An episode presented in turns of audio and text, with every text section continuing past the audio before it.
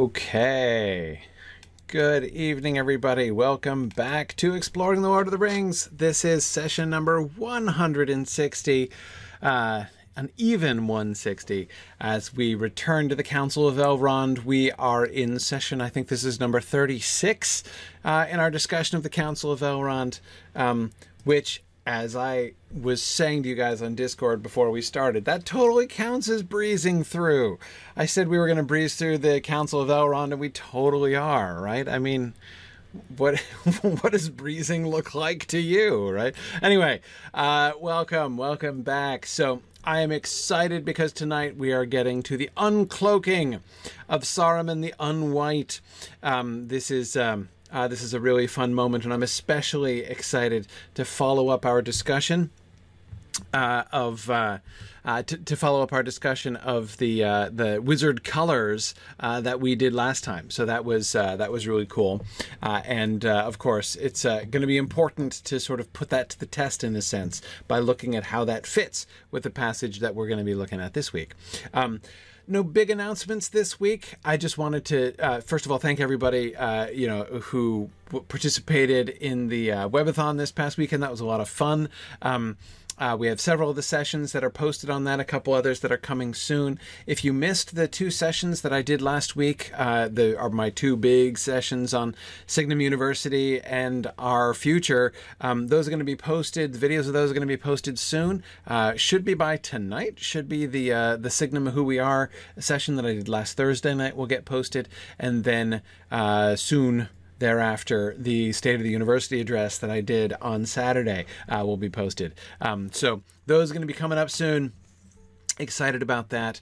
But really just interested to share the stuff that's going on at Signum here. So anyway, just keep an eye out for that, and hope you guys will consider sharing those things. We want to help to spread the word about cool things. That, you know, as I was talking to my, I was at my a little sort of extended family party this past weekend, and people were saying, hey, it's kind of good to hear good news, right? About something going well and doing well in 2020, and Signum is definitely a happy story in that way. But anyway, but let's get into the less happy story of Saruman and what's going on with him. So I saw some continued discussion of the colors of the wizards and what they mean. I am feeling, the more I have thought about it over the course of this week since our last session, the more I have liked the idea that we were playing with last time, this idea of the colors of the wizards being not a question of rank exactly, but rather associated with their job descriptions, sort of academic areas, their callings, I guess you could even say. And I agree with the sort of consensus. Mark, of course, was the one who posted the that made the initial post, and I certainly, Mark, agree with your premise about the, the gray being the least distinct of these. It's looking fairly clear, what Radagast's remit is and what Saruman's remit was meant to be, right? And that the gray is a little bit less clear, is a little bit less certain, and I think made even the more so, and there were a couple of you that were emphasizing this in the follow-up part of that discussion, that it seems very likely that Gandalf has, just as we were saying that last time, some of the irritation evidenced by Saruman in that initial conversation with Gandalf would be easily explainable in the context of a kind of academic transgression, right? Like you're moving onto my turf. That Gandalf has been minding business that was not his, right? That does not in fact relate to the gray, but has been moving off into the domain of the white, because Saruman has been guilty of, at the very least, inaction, an inaction which has sort of become more and more obvious even to the rest of the White Council at this point. I agree with those things, that, Gandalf may well have already been taking it upon himself to do some things which perhaps the White Wizard should, in fact, have been doing, things which actually were, in a sense, the business of the White Wizard. The thing that particularly strikes me, if I had to point to one example of Gandalf taking upon himself something which seems to be a White Wizard job, it wouldn't be the ring stuff. I mean, in a sense, of course it is. You could, I mean, as I was saying last time, the investigation of the Ring of Power would seem to be like the single biggest transgression of academic turf in that sense. But in a different sense, like, that was landed on him, right? That Gandalf didn't choose that. He didn't go looking for that. I mean, okay, he went questing for it afterwards. But I mean, when Bilbo found the ring, it wasn't until Bilbo found the ring, he just encountered it, right? And, you know, a shadow fell on his heart and all that, right? And he began to think about it. He didn't go looking for that. He didn't go trying to figure out that problem. The clearest example that I would... the clearest example that I would point to of a place where he does seem to me to be crossing the line is his trip to Dol Guldur, when he discovers who Sauron really is. The time when he meets Thrain and gets the map and key from him for the Hobbit. That seems to me a moment where he is clearly, you know, he's investigating. I mean, maybe not, you know, they didn't know it was Sauron officially. So, I mean, I guess Saruman probably did, but the rest of them didn't. But again, like, there's a dark wizard. Is this Sauron or one of his chief servants? How does this play into, you know, a potential pattern of danger to the West? That really sounds like a White Wizard job to me, something that Saruman should have been doing. And of course, we know that Saruman is actually sandbagging it, right, in the White Council at that point. So, again, Gandalf would have some reason to be thinking, okay, I've been patient, right? Saruman, this is Saruman's job, but he's not, somebody's got to do this, right? If Saruman, for some reason, isn't doing it or won't do it, I've got to do it myself. Anyway, yeah. So that's, that seems to me a pretty open and shut case of him, you know, involving himself in every business, whether it belongs to him or not. I think it's a fair accusation, in some ways. Anyway, okay. So let's, let's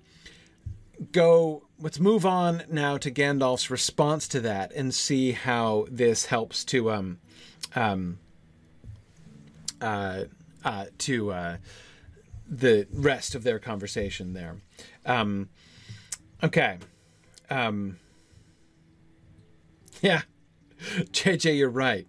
JJ is saying that he's reminded of Tolkien telling Lewis that he should leave the preaching to the clergy, and Lewis's response was essentially, "I'd love to, but you know, like I would, but they're not doing it, and somebody has to." That is an interesting parallel, JJ. It would have. I wonder what Tolkien would have said had Lewis responded with that, right? Like, man, like it's just like Gandalf, right? You know, and I mean, I think that. Not sure that Tolkien would necessarily have agreed with the premise that, you know, the clergy, the modern clergy, was parallel to Saruman there. But I'm not sure he would have totally opposed it either. Who knows? But that's interesting. Okay, cool. So let's read the passage. Bricktails, don't worry, I haven't missed it. We haven't gotten to the last paragraph. We haven't gotten to any of the paragraphs yet. All right. I looked at him and wondered. But if I am not deceived, said I, things are now moving which will require the union of all our strength. That may be so, he said, but the thought is late in coming to you. How long, I wonder, have you concealed from me, the head of the council, a matter of greatest import? What brings you now from your lurking place in the Shire? The nine have come forth again, I answered. They have crossed the river, so Radagast said to me. Radagast the Brown, laughed Saruman, and he no longer concealed his scorn. Radagast the bird-tamer, Radagast the simple, Radagast the fool. And yet he had just the wit to play the part I set him. For you have come, and that was all the purpose of my message. And here you will stay, Gandalf the Grey, and rest from journeys. For I am Saruman the Wise, Saruman Ringmaker, Saruman of many colours. Okay, so that last sentence, which is most obviously relevant to the subject that we've been talking about, I am tempted to come to last, but actually it's okay. Let's just jump ahead and talk about that. First, notice in that last paragraph the way in which he... Don't worry, we're not going to skip the other paragraphs. We'll come back to them. Notice the way that he deploys wizardly titles, right? Radagast the Brown. So let's look at his talking about Radagast first, right? He gives a string of titles for Radagast, which I think have to be understood in some sense to be synonyms, or at least, you know, he's suggesting that they're synonyms. And the last two are insults, at least they're trending towards insults, right? Radagast the Brown, his color. Radagast the Bird Tamer, a sort of parody of his job, right, of his academic domain. He's the friend of birds, right? This is one of the things that he does. And so to slightingly refer to that as Bird Tamer, okay. Radagast the Simple. Well, now that needn't be an insult. I mean, it's quite possible that, I mean, Radagast is in some ways simple. That is, he is living a simple life. He is, you know, sort of living close to the earth. He doesn't have complicated needs. You know, he's the friend of birds and beasts. Simple isn't necessarily an insult, though, of course, it can be an insult. It also suggests that he's, yes, exactly, that he means it as simpleton. But see, but my point there, Michael, is that I think he's punning on the word there, right? Radagast is, in one sense, in the more kind of positive sense, he is simple. His concerns are simple, right? Or at least might look so. He's not part of, you know, webs of policy, and he's not, you know, sort of setting his mind in strategy against Sauron. You know, that's not his role. His role, it would seem, as far as we can tell it, is, in fact, simpler, right? But there's a kind of simplicity, again, in a good sense, about Radagast's role, and perhaps even Radagast personally. A single-mindedness, again, the fact that he's not a traveler. So the fact that he is a friend of birds and beasts doesn't preclude that, right? I mean, you can be the friends of birds and beasts and still travel around. I mean, in fact, I would rather expect it, frankly. I'm glad he's the friend of birds and beasts in Mirkwood, but aren't there birds and beasts outside of Mirkwood that might profit from his friendship, conceivably, right? But Gandalf says, you were never a traveler, right? He's just, that's not how he rolls. That's not what he does. And so again, it suggests that there is a kind of an increased, you know, simplicity to Radagast's purpose, job, you know, life or whatever. But anyway, I'm not trying to avoid the fact, of course, that he's obviously meaning to insult him. But my point is, notice there's a progression here, right? Radagast the Brown, statement of fact. That's his title, right? Radagast the Bird Tamer, unkind characterization of his specialty. Radagast the Simple, pun, right? Something which could be a compliment, but probably not even really meant as a compliment, in any case, has a heavy overtone of insult. And then finally, Radagast the Fool, just simple, straight up insult with no combination at all, right?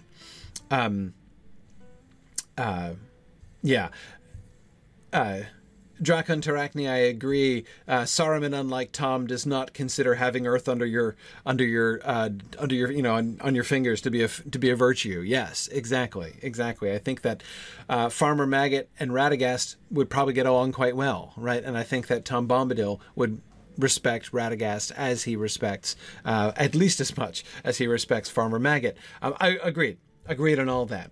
But again, so. You see what I'm saying about the trend there, about the sort of direction there.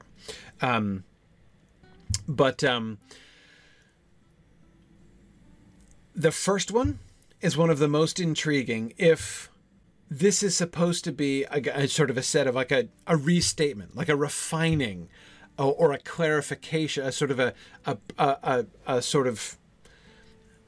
there's something almost not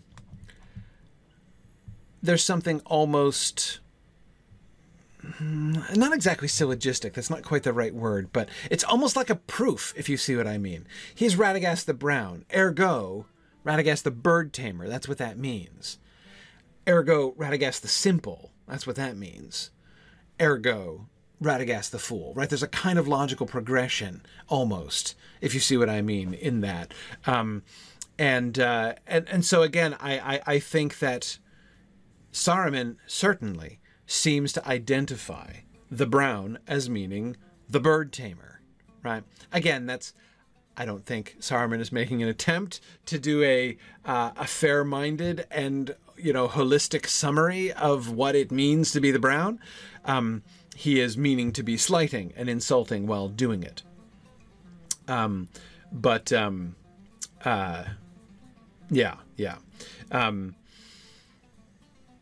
Yeah, Carry the One says seems to be Saruman's counter to needing the union of all our strength, right? Yeah, he doesn't. Or I mean, really, of course, you could say that this is sort of the, not exactly a counter so much as a. Maybe he doesn't consider Radagast a strength at all, right? I mean, there's no, like, what strength is there to unify with when it comes to Radagast? Notice he didn't give Radagast a recruitment speech. Didn't happen, right? And presumably, that is at least partly because he considers Radagast functionally a kind of non-entity, right?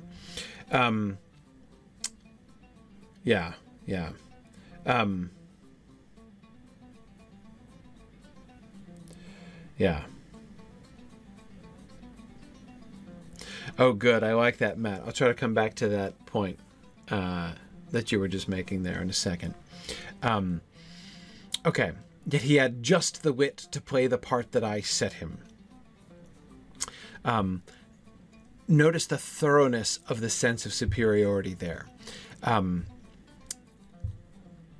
Radagast is a fool, right? And possibly also an idiot. But fortunately, he had sufficient wit to play the part that I set him. My wisdom and my intelligence is so much greater than Radagast's that, I manipulated him into playing this particular part, which, knowing exactly the level and scope of his wit, right? I set him this part, which he played. But of course, wit is also a little bit, is interesting. He had just the wit to play the part I set him. Sounds like he was just, wit sounds like it's referring to his intelligence, right? And yet, he seems to be just as much, it's not Radagast's stupidity that he's playing on.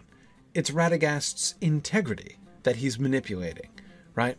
Which is why I think he's Radagast the Simple and Radagast the Fool, right? Only a simple-minded person, only a fool, would, believe what Saruman told him, would play the part that he set him. I think it seems to be sort of really actually less about wit. For you have come, and that was all the purpose of my message. And here you will stay, Gandalf the Grey, and rest from journeys. More than ever, this is the second time that Saruman has explicitly associated the title the Grey with journeying, right? Gandalf the Grey wandering about all the lands, right? He did that just on the previous, in that earlier paragraph there as well. Here you will stay, Gandalf the Grey, and rest from journeys. It sounds like whatever the job. And again, I agree with everybody that Grey, as people were saying, Gandalf is kind of a gray area. It's much less clear exactly what his designed remit is supposed to be. You know, what his academic area is. We had some sort of theories that I think is good, you know, I think we had some ideas that were excellent, but I don't feel like I could make a job description, right, based on it. You know, whereas again, it's a little bit, I mean, I'd still be guessing if I made the job description of Radagast, less so, I think, with Saruman. I think I know Saruman's job description, right? You know, he was designed to be the enemy of Sauron, right? He's supposed to be leading the... Yeah, I get those things that Gandalf gets praised for doing after his return, right? When he returns as the White explicitly, you know, having taken over that role and performing it and doing it well. So all the things that are said in praise of Gandalf and describing what he's doing at the, you know, at the last debate, at you know, after the fact, you know, what he says, I was the enemy of Sauron and all that kind of thing. Anyway, so whatever the Grey was, it is clearly, I think, in Saruman's mind at least, associated with traveling, associated with journeying, with wandering about the lands. Because now he is going to retire from being the Grey. One way or another, Gandalf will not be the Grey anymore, as far as Saruman is concerned, right? Either he's going to change his color and join with Saruman, or he is going to be deprived of his color. But one way or another, he is going to rest from journeys. For I am Saruman the Wise, Saruman Ringmaker, Saruman of many colors. And this is the point that Matt was making before, that when he gives his own titles, he reverses the progression, right? Brown, bird tamer, simple, fool. And with himself, he starts with wise, ringmaker, many colors. And I think, Matt, you're exactly right about that. I think that the logic of his descriptors is precisely reversed in ways that make perfect sense, right? Radagast the Brown. Yeah. He is Radagast the Brown. Let's look for a minute at what that means, shall we? Saruman seems to be saying, yeah, he's the Brown. Therefore, bird tamer, simple, fool. And himself, he's building up from the ground up, right? Who am I? I am Saruman the Wise. I am not a fool, nor simple, like Radagast. I am Saruman Ringmaker. That is my role. That's the equivalent of bird tamer. That's what I do. That's what it means to be me, right? And then, so there's like the sort of the over... and then... finally, the reveal of his new title that he's made. Saruman of many colors. I embrace all of the things, right? I am the master one to do all of the roles. Which, if we're correct in understanding the relationship, the significance, I should say, of the colors, right? It means it's an identification of what you do and who you are, what your remit is. He has all the remits, right? He has all the jobs. Exactly, Freebird. That's exactly what I'm thinking, that he does it that way. He does it in reverse, exactly as Matt was observing, because the whole many colors thing is new, right? So he uses it, he sort of boils down Radagast's, you know, role, nature, right, down to its essence. Radagast the Fool is clearly the essence of it to Saruman, right? And then he starts himself up from the opposite direction in order to review. Because again, just start with Saruman of many colors, right? That doesn't make sense. Notice now, for instance, how how Saruman has also shifted his, just as he is kind of twisting Radagast's own title, job description, right? To bird tamer. He's also twisted his own. He has studied the Rings of Power.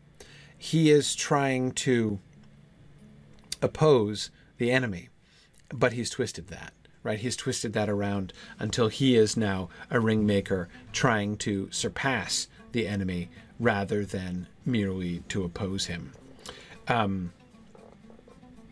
Yeah. Cool. Cool. Awesome.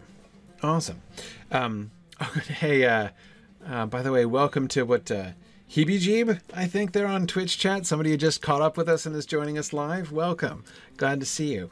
And you can feel free to join. Of course, you will hear me talking to other people, and I'm talking to a lot of them in our Discord chat, which is there in the link I just sent.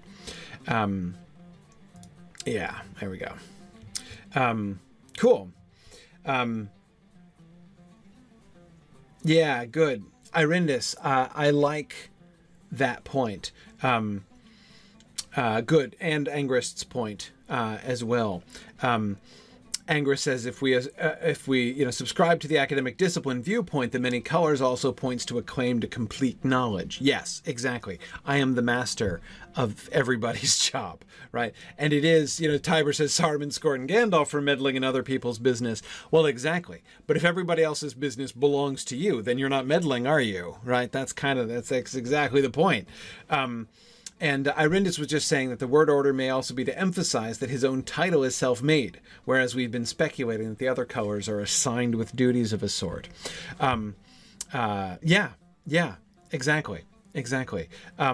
It is, and of course, Ringmaker, right? He is pointing at his own ability to make power as well, right? So just as he has made his own ring of power, which, again, we don't know 100% sure what it does, as we were discussing last time.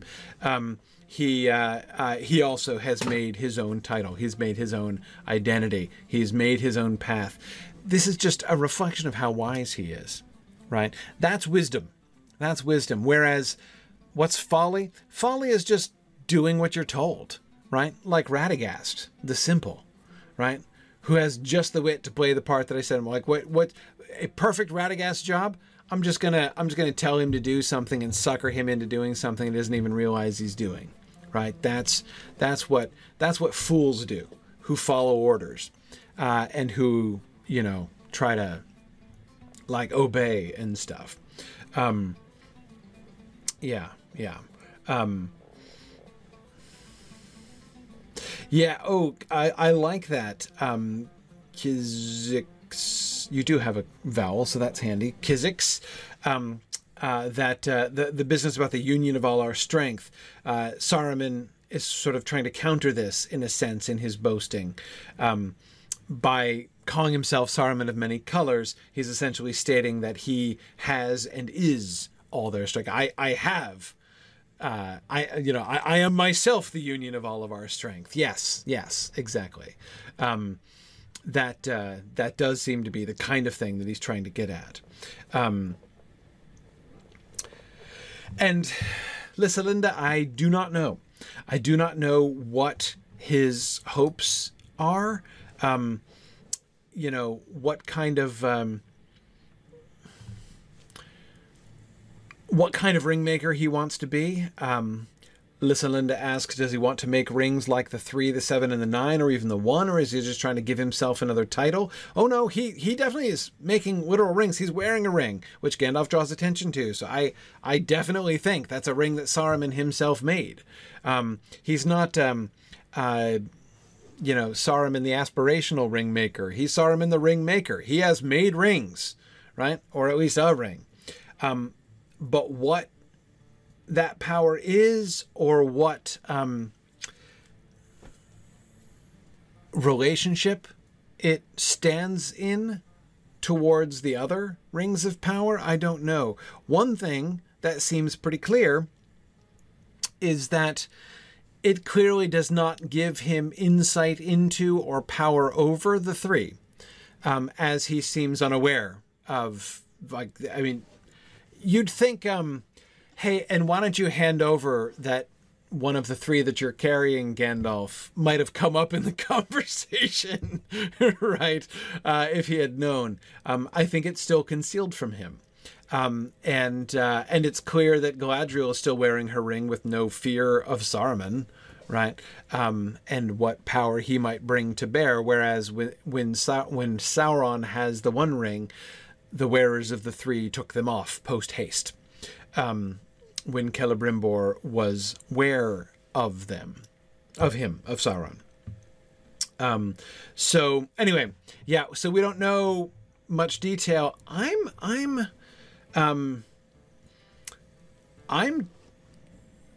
reluctant to say that it didn't do him any good. I don't know how much good it did do him, but Saruman does do a lot, and I think it's possible that he was assisted in accomplishing what he does accomplish with his one ring, with his, ring. I think there's probably one of them.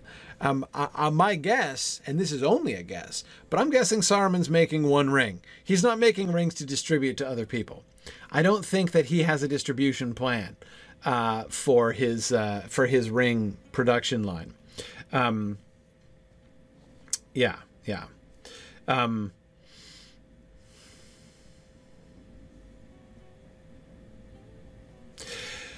Yeah, Kit, I don't know the mechanism. I don't know the mechanism about... Sauron puts much of his own power into the One Ring. I don't know how the rings, how the Elven rings work. Did Celebrimbor have to weaken and disperse himself in the making of the three Elvish rings? I'm not sure that that's how they worked. I think that the Elvish rings are a completely different kind of undertaking than the One Ring, than the Ring of Dominion. But I certainly agree that that's likely to be, more likely to be the kind of thing that Saruman was going for, right? And so his ring is likely to be of the Sauron variety, but at the same time, remember, he's earnestly studied these matters, right? And not for nothing. He is, in fact, wise. You can tell, because that's what his name is. Saruman means wise man, crafty person. And wisdom in a, like Searu in the Anglo-Saxon context, means wisdom, but it means wisdom in a...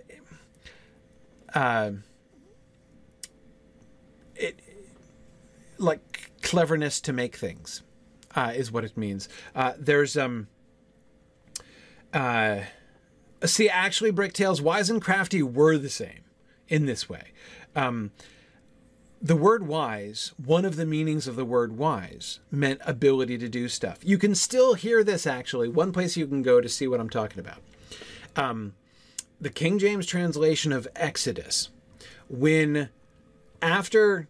Moses comes to, basically when they start gathering people to make the Ark of the Covenant and the tabernacle, they bring together all of the wise people, all of the wise men. And this doesn't mean like the book learned, and it doesn't mean, those who are sage and have a great deal of common sense and life experience.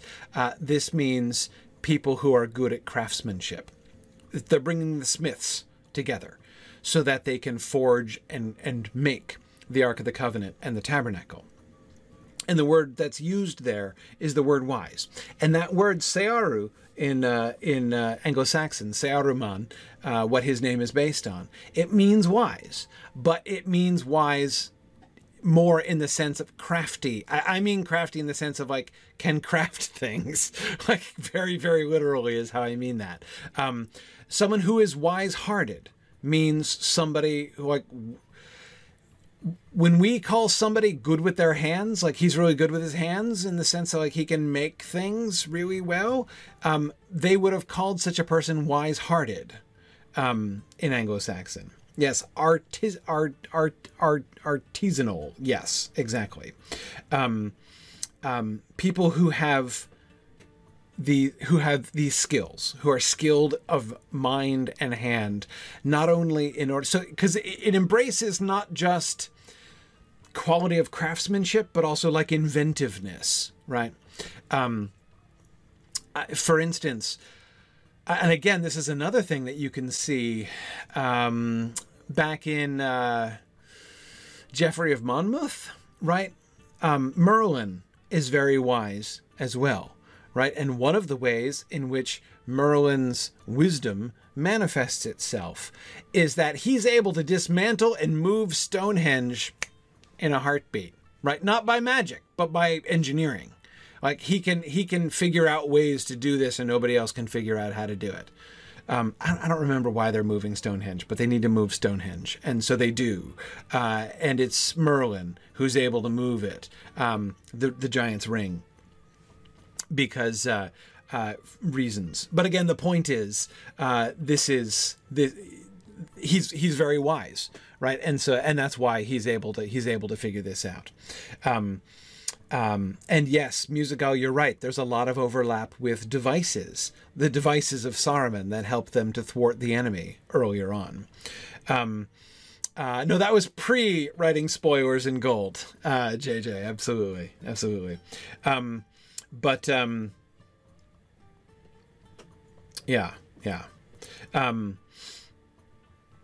good. Okay. So anyway, point is, Saruman, the wise, Saruman Ringmaker, these two things are not,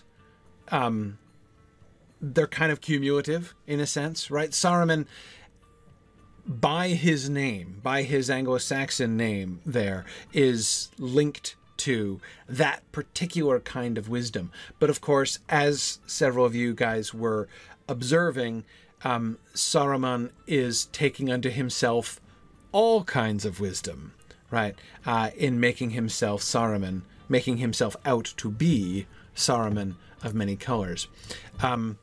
Now, let's go back to the start, because I ended with the end of this paragraph, or the end of this passage, because that last paragraph relates most directly to what we were talking about. And I'm satisfied. I think this holds up really well with the theory that we came up with last week. But anyway, so Gandalf is wondering. I looked at him and wondered. He wonders why Saruman is insulting him. What Saruman is concerned about. Remember, the last thing that Saruman has just said before Gandalf looks at him and wonders is the business about, wandering about the lands and involving himself in every business, whether it belongs to him or not, right?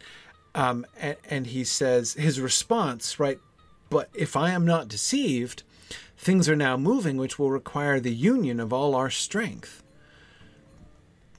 I believe that what Gandalf is saying there is, but wait a second, are you seriously telling me that now, right now, at this particular time, I should be staying on my own patch, right? That we should all be continuing to work separately, each one focusing only on the things that, they have habitually focused on, our own areas of study. Surely, if we do kind of cross the lines and all work together, that now is the time for that, right? Things are now moving, which will require the union of all our strength. So it is kind of my business too, right? They do kind of belong to me. They belong to all of us, and we should all be working together. It's a good response. Good, especially since he doesn't justify himself, right? He doesn't, he's not like, I had every right to do that. He doesn't argue back. But he also doesn't capitulate, right? He's not like, oh dear, sorry about that, Saruman. I guess I should have asked permission first, right? I mean, he could be conciliatory. He's not being conciliatory either. He's neither being inflammatory nor conciliatory because he's wondering, right? He has a bad feeling, right? This isn't going where I think it's going, is it? Saruman isn't actually angry at me for working against the enemy, is he? So he makes this statement, and I think he's making this statement in a probing kind of way, right? If I am not deceived, things are now moving, which will require the union of all our strength. To which, of course, Saruman responds, that may be so, but the thought is late in coming to you. Which I really like as an answer, by the way. The thought is late in coming to you. Just now it finally occurs to you that collaboration might be a good idea. Remember, being non-collaborative is one of the things that he was sort of implicitly accusing Gandalf of before, right? How long, I wonder, have you concealed from me, the head of the council, a matter of greatest import? What brings you now from your lurking place in the Shire? How long, I wonder, have you concealed from me, the head of the council, a matter of greatest import? Now Gandalf has to be extremely alarmed, right? Alarmed, and alarmed for multiple reasons. He knows. He's got to know, right? Gandalf has to know at that point that Saruman knows or has guessed that Gandalf knows where the One Ring is. What other matter of greatest import? Gandalf knows what he's concealing, right? He has, in fact, concealed from Saruman the fact that he, Gandalf, has found the Ring of Power. This has been confirmed, remember. He confirmed this. He found the scroll in Minas Tirith. He went and he interviewed Gollum. And since then, he's been to the Shire and he's thrown Frodo's ring into the fireplace and he's seen the fire lettering for himself. Gandalf now knows for a fact that Frodo's ring is definitely Sauron's ring. Now, of course, he's not really had a chance to tell anybody since he found this out, because he's just come from the Shire. He's just left Frodo behind and come from the Shire. So, so anyway, that's, but he's got to be worried on several different levels, right? Yes, Mike says he literally could not have come here any faster. Had as soon as he found the ring, right, confirmed the identity of the ring, he'd been like, all right, hang on, I'm going to go report to Saruman, right? You know, had he done that, he could scarcely have gotten here much sooner. So I agree, Mike, it's a little difficult of an accusation to bring to him, but then again, it's also totally not, right? I mean, yes, he only did just confirm it, but he could have come here on the way, you know, like at least, well, okay, no, he had to go to Mirkwood on the way back from Minas Tirith, but at some point in the last 70 odd years or so, right, he could have communicated his concerns, suspicions, fears with Saruman. Now, I think that we've been over this some, and I really like it was, I'm forgetting, Irindus, was that you? I'm trying to remember who that was, who wrote that wonderful description of this, comparing it to a junior faculty member who has unearthed evidence which seems to invalidate an authoritative claim made by the accepted world expert who also happens to be a senior faculty member in his own department, right? That the junior faculty member in that instance is going to make sure that his proof is rock solid before he publishes anything, right? And I still agree with that. You know, Saruman, he doesn't suspect Saruman yet, but he believes... the burden of proof is still very much on any claim which disagrees with what Saruman said in the council. Saruman is the expert. Anyway, so I still like that as an explanation of Gandalf's reticence to share it with Saruman. He doesn't have to be suspicious of him. He doesn't have to think that Saruman might be going bad in order to not want to share it, to not want to reveal it yet. Yet, JJ says, you know, maybe, you know, he kind of felt him out on this subject and got shot down, you know. So, Saruman, is it possible? I mean, is there even a remote possibility that, you know, somebody could have found the one, you know, that the one could still be around, that it might be discovered? And Saruman's like, no, it rolled down the river to the sea. I'm telling you, that's not possible. You know, I could imagine something like that.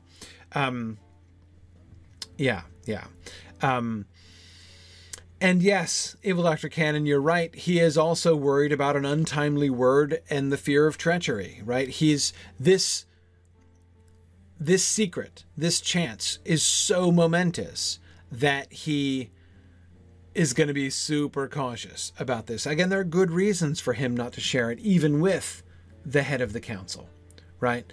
I would also add, there is a certain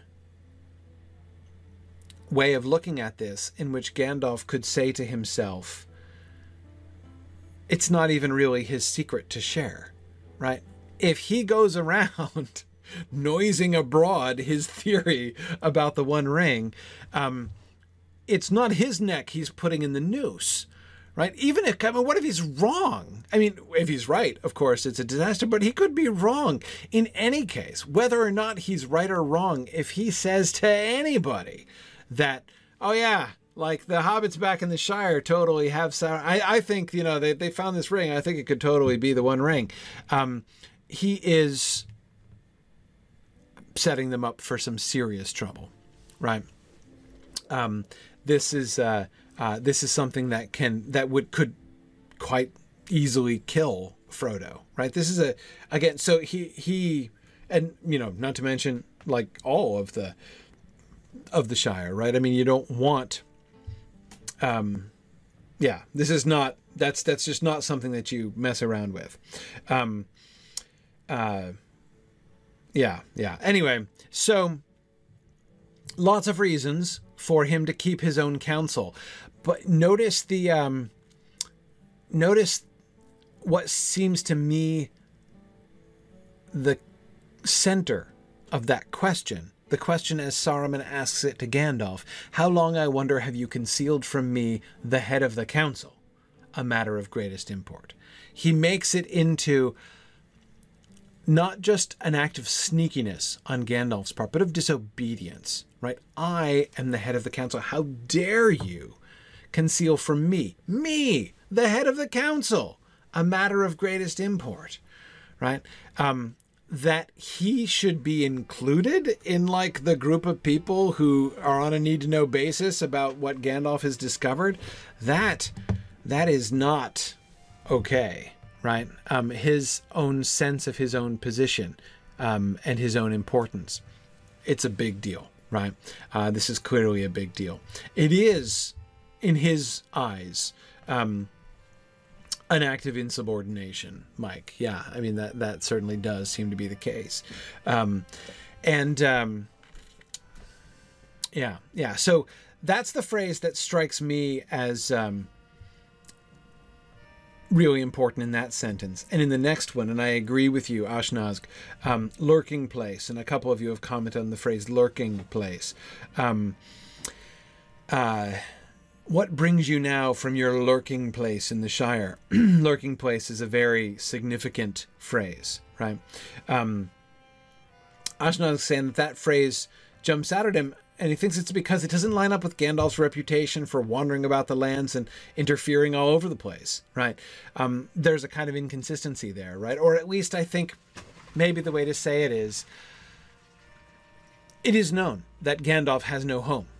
He doesn't have a tower, right? He doesn't have a stronghold. He doesn't even have a Rosgobel. Who knows what Rosgobel is like, but he doesn't, whatever it's like, Gandalf doesn't have one, right? So he whose job is to journey about, you know, the gray one, which does seem to be associated with journeying. Why are you lurking in the Shire? Why do you keep coming back to this one place? Why are you focusing so much of your attention on the Shire? So I agree, Ashnazg. There's a sense of... it's almost like Saruman... Saruman sounds like he's caught Gandalf out, right? You're clearly doing something shady. Your guilt demonstrates itself in the fact that you are acting uncharacteristically here. You're acting against your own nature and your own calling by lurking in the Shire when you're supposed to be wandering about and involving yourself in every business, whether it belongs to you or not, right? But yeah, I mean, I think that's interesting. But now lurking, there is a clear shading to that word, right?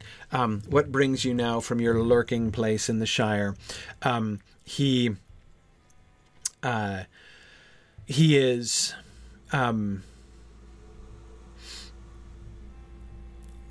there's a darkness there, right? There's an implication of, like, he must be plotting something. He's clearly up to no good there in the Shire. I can't help but think it's a little bit ironic. It's kind of funny in context, right? I mean, if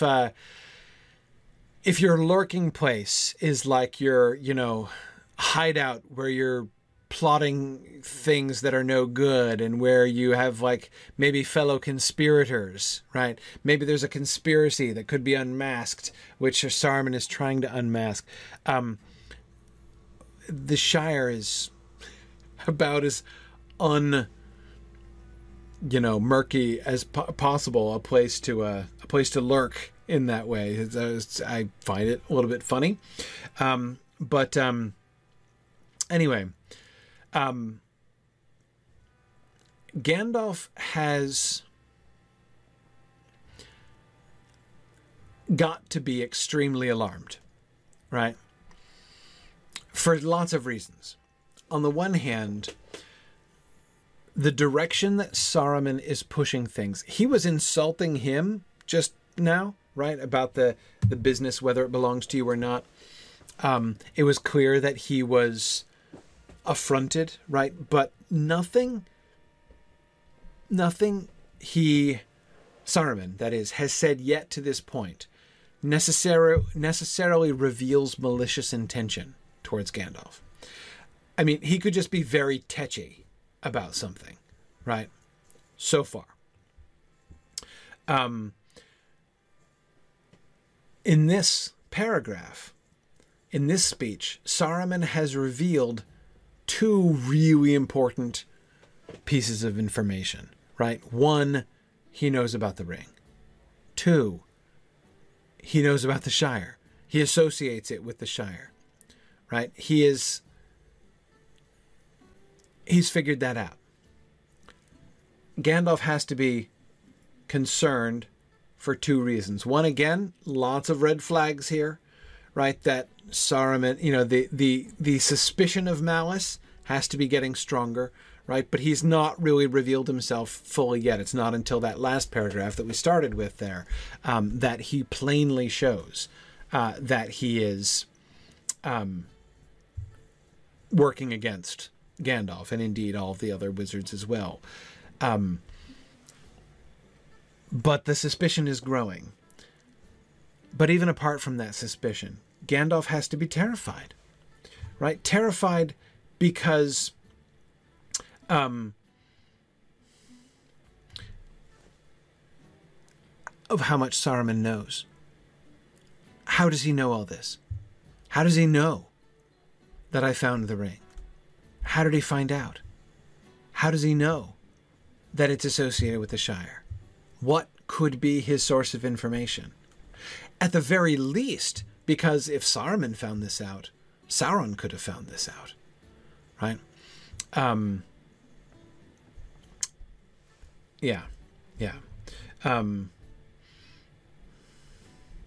Yes, Aranas, it's, I think, fairly clear that Saruman is watching the Shire. Definitely.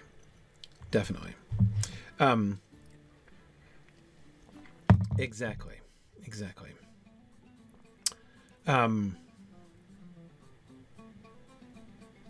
Yes, good. As Michael D says, lurking. Sorry, I'm catching up with some comments here. That lurking suggests, you know, it's not just that, like, you know, he has a timeshare there, right? That there's a purpose to it. Yeah, agreed. Agreed.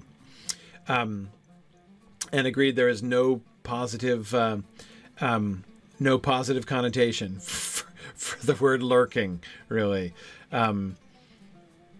Yeah, exactly.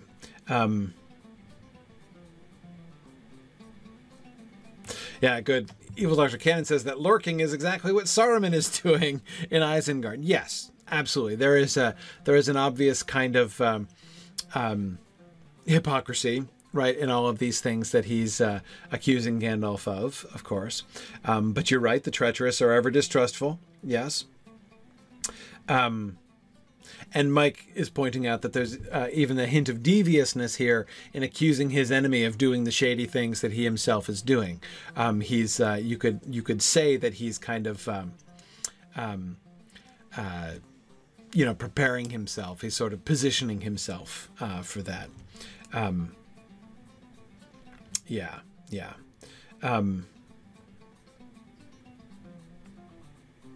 Good, good.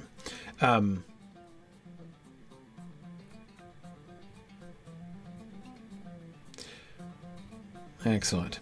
Yeah, Michael says Saruman is the master of projection. Gandalf's response.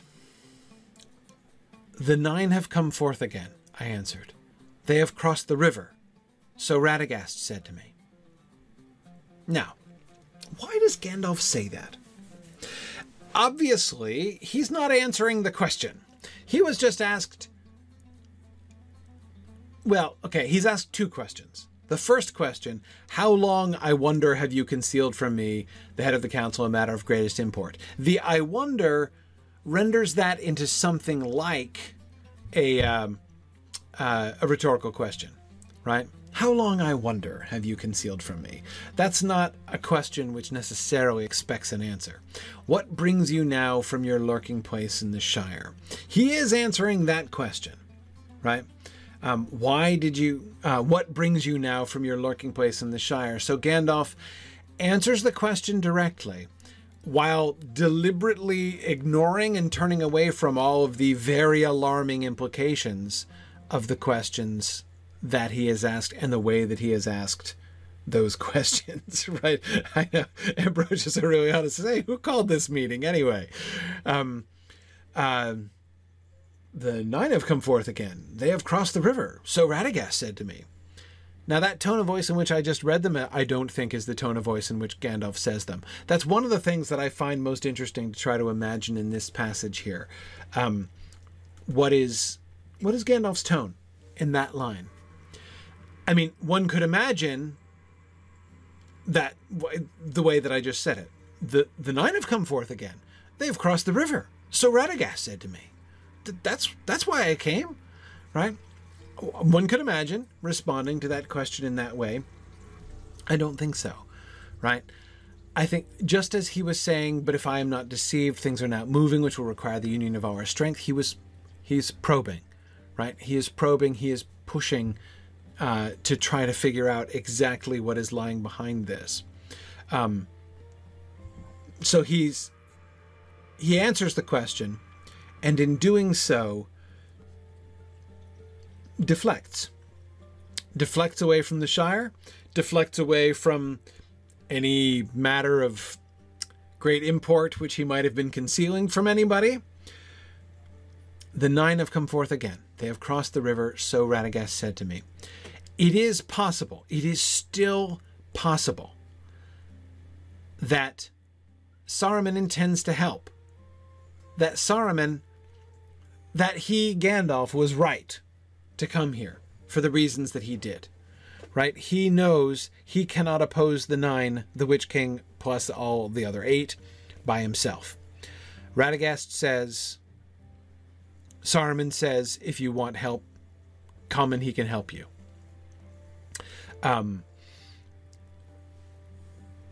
Gandalf seems here to be kind of laying it on the line for Saruman, right? Okay. I guess the way that I would summarize Gandalf's tone and approach in that line is, Saruman, I get it. You're upset, right? I get that you're upset. I get that you're, you know, you've got beef with me. You think I'm stepping on your toes. You know, you're displeased. I've been keeping something from you. Yes, yes, and it's kind of exactly in your academic specialty. You found out about my research that I've been doing into contradicting your big claim, your big authoritative claim. I get it. You're upset about that, but hang on. You do actually intend to help me do something about the Nazgûl, about the 9 that have come forth and have crossed the river, right? So he just makes two simple sentences. The 9 have come forth again. Fact, right? Fact. They have crossed the river. As if he's spelling out the significance. This is the urgent thing, right? Can we deal with academic jealousies later, right? The 9 have come forth again. They have crossed the river. So Radagast said to me. So Radagast said to me, he is challenging him there. I mean, there's an implied if there. That's if you told Radagast the truth. You weren't lying, were you? That, so Radagast said to me, seems to me, I know it's just, he's not asking the question. He's not making any accusations. But he's putting this to the test, right? I was told that the 9 had come forth again, that they have crossed the river. What are we going to do about this, right? And can you please confirm this information, right, that I was told by Radagast? Now, no, Gandalf does not suspect that Radagast was lying, right? There's no implication on Gandalf's part. I think there's no fear in his mind that Radagast was lying to him, necessarily. It's possible, Ashnazg, it's possible that he could be trying to ascertain whether Radagast is still trustworthy, but I gotta say, it's not Radagast that he has any reason to suspect, right? You know, he's been picking up a lot of weird signals off of Saruman since he walked in. Literally, from when he walked through the gates, or rode through the gates, right? You know, his heart has been telling him something is not right here before he even encountered Saruman and began talking with him. And that has to have been amplified really strongly until now. He is freaked. I think that Gandalf has got to be in at least feeling the impulse to a state close to panic about that speech, about the matter of greatest import and the lurking place in the Shire, right? He has got to be worried that somehow he has failed to keep this secret, right? And it's gone out, and now like everybody's talking about the ring of, you know, the One Ring and the Shire, right? So yeah, I don't think that he's worried about Radagast here. I think that he brings up Radagast in order to confirm this, right? He's not accusing Saruman of anything yet.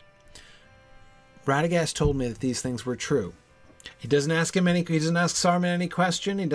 He just makes these two statements like and there's all these implied ifs, right? If Radagast's information is accurate, which he said he got from you. So that means if you told the truth to Radagast, and if you still care about being the White at all, right? Your job is to oppose the Sauron and therefore the 9, right? They've come forth again. The superfluity of that second sentence is interesting. The 9 have come forth again. They have crossed the river. Well, yes, that's what coming forth means in this context, right? But he repeats the thing with a kind of... To sort of underscore its significance, the 9 have come forth again. They have crossed the river. Like, they're approaching. They're on their way. They're coming here. They're on their way here, right? I mean, right? That's what I was told. Nazgûl galloping in our direction right now. We're doing something, right? Are you planning to do something about that or not? Is there going to be a union of our strength here? Or is there not? Or were you even... Is it even true? Were you even lying to Radagast? Now, any of those questions, any of those implications would be very insulting to say aloud, right? Gandalf is very cautious. I don't agree that Gandalf is conciliatory here, but he is being cautious. He's not making any accusation, and he's not being aggressive against Saruman at all. But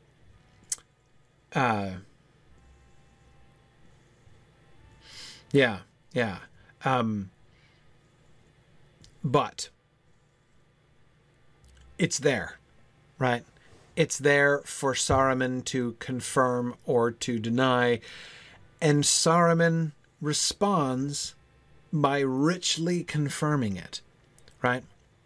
No questions, no problems. It leads him to openly avow himself, to declare his new title.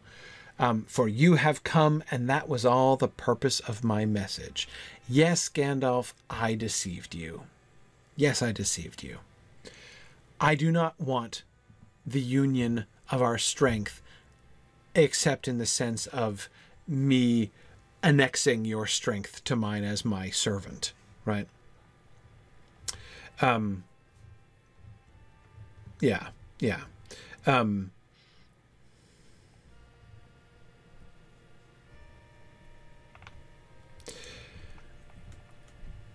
Evil Dr. Cannon, I don't remember either. Somebody look it up in, because it's in Appendix B, isn't it? The timeline that says when the Nazgûl get to Isengard. The question was, has Saruman actually been in touch with the Nazgûl themselves? Not Sauron through the Palantir, but the Nazgûl themselves yet. I don't remember exactly.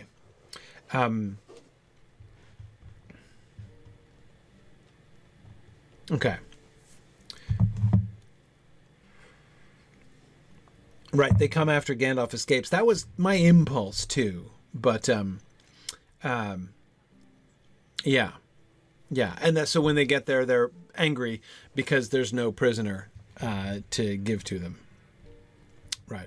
Okay. Hey. Second slide.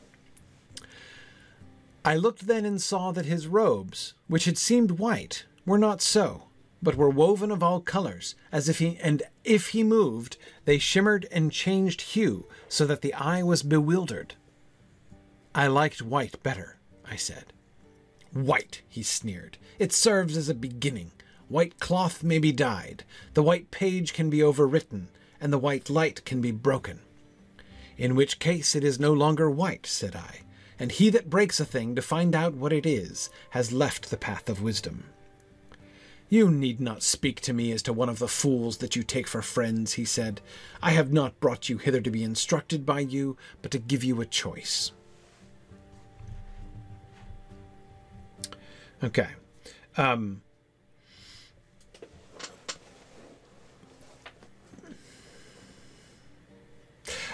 Oh, Green Great Dragon, I think it's almost certain that he crafted this robe himself. Absolutely. Absolutely.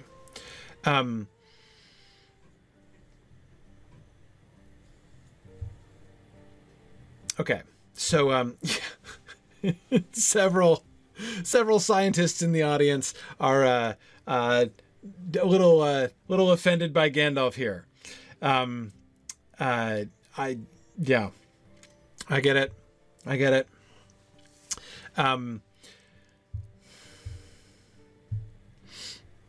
Yeah, I think the question of whether you love or hate the quote, he that breaks a thing to find out what it is left the path of wisdom, is kind of like a, are you a scientist or not question? Yes. Yes. Let's come back to that in a second. Let's come to that in due time here. His robes, which had seemed white, were not so, but were woven of all colors, and if he moved, they shimmered and changed hue, so that the eye was bewildered. So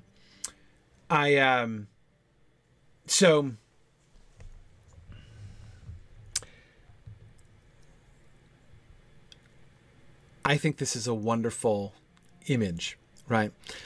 I think that that paragraph captures more than almost anything that Saruman has said, how Saruman is imagining himself, especially given what we've seen about the correlation between color and role, right? Between color and job, I guess.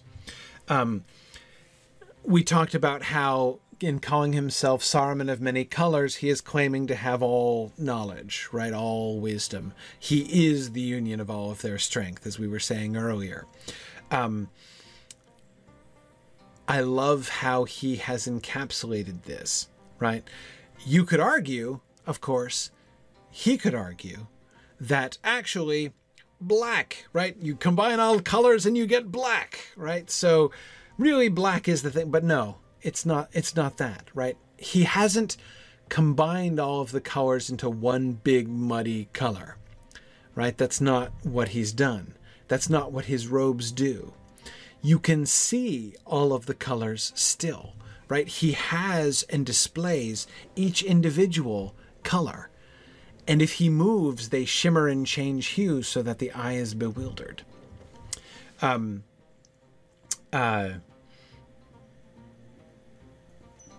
Right, no, it's that, Valoria, I'm talking about pigment. When I'm talking about black being all of them. Not light, yeah, but pigment. We'll get to the pigment versus light thing a little bit later on, right? But again, it is not his desire to combine all those things, right? It is his desire to assemble all of those things and demonstrate that he himself is separately the master of each one of these things, right? It's not just that his job...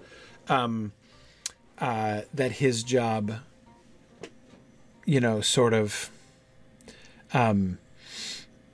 supersedes every other job, right?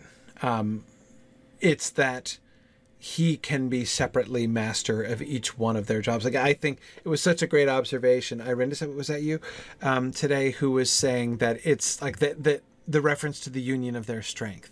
And the way in which he has convinced himself that he is the union of all their strength. I think that's exactly right. And I think that that's what we can see here in this. And also the effect, right? The bewildering of the eye.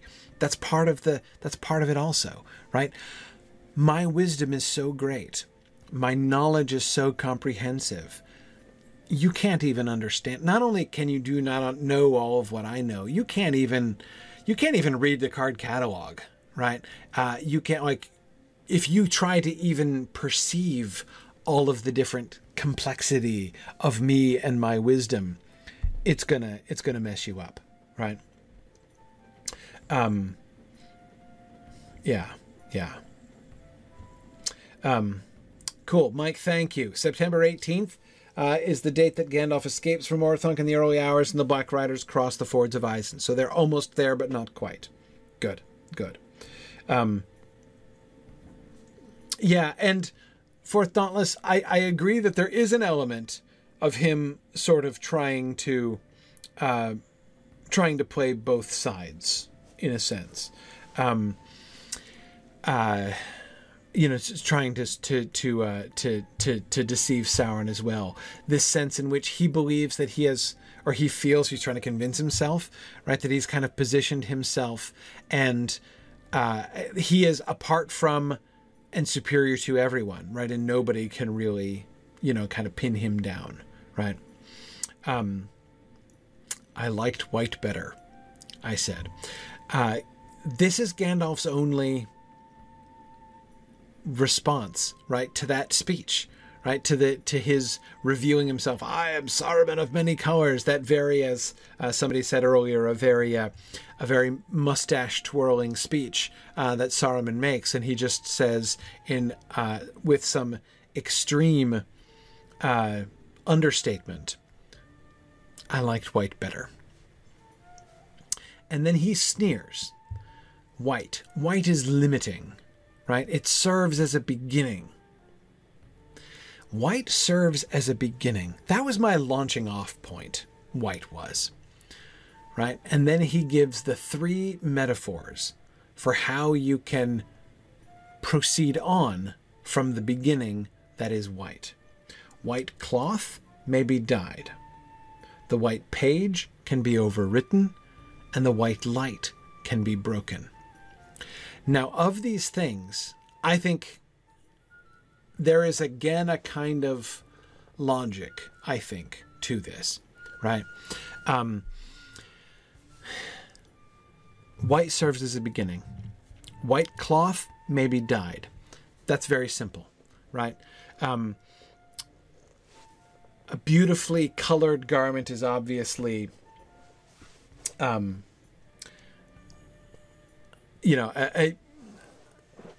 is obviously more gorgeous than a simple white. White garments have been associated with sort of purity and simplicity for a long time. So, yeah, like white cloth may be dyed. The thing that's kind of lovely about this is that it there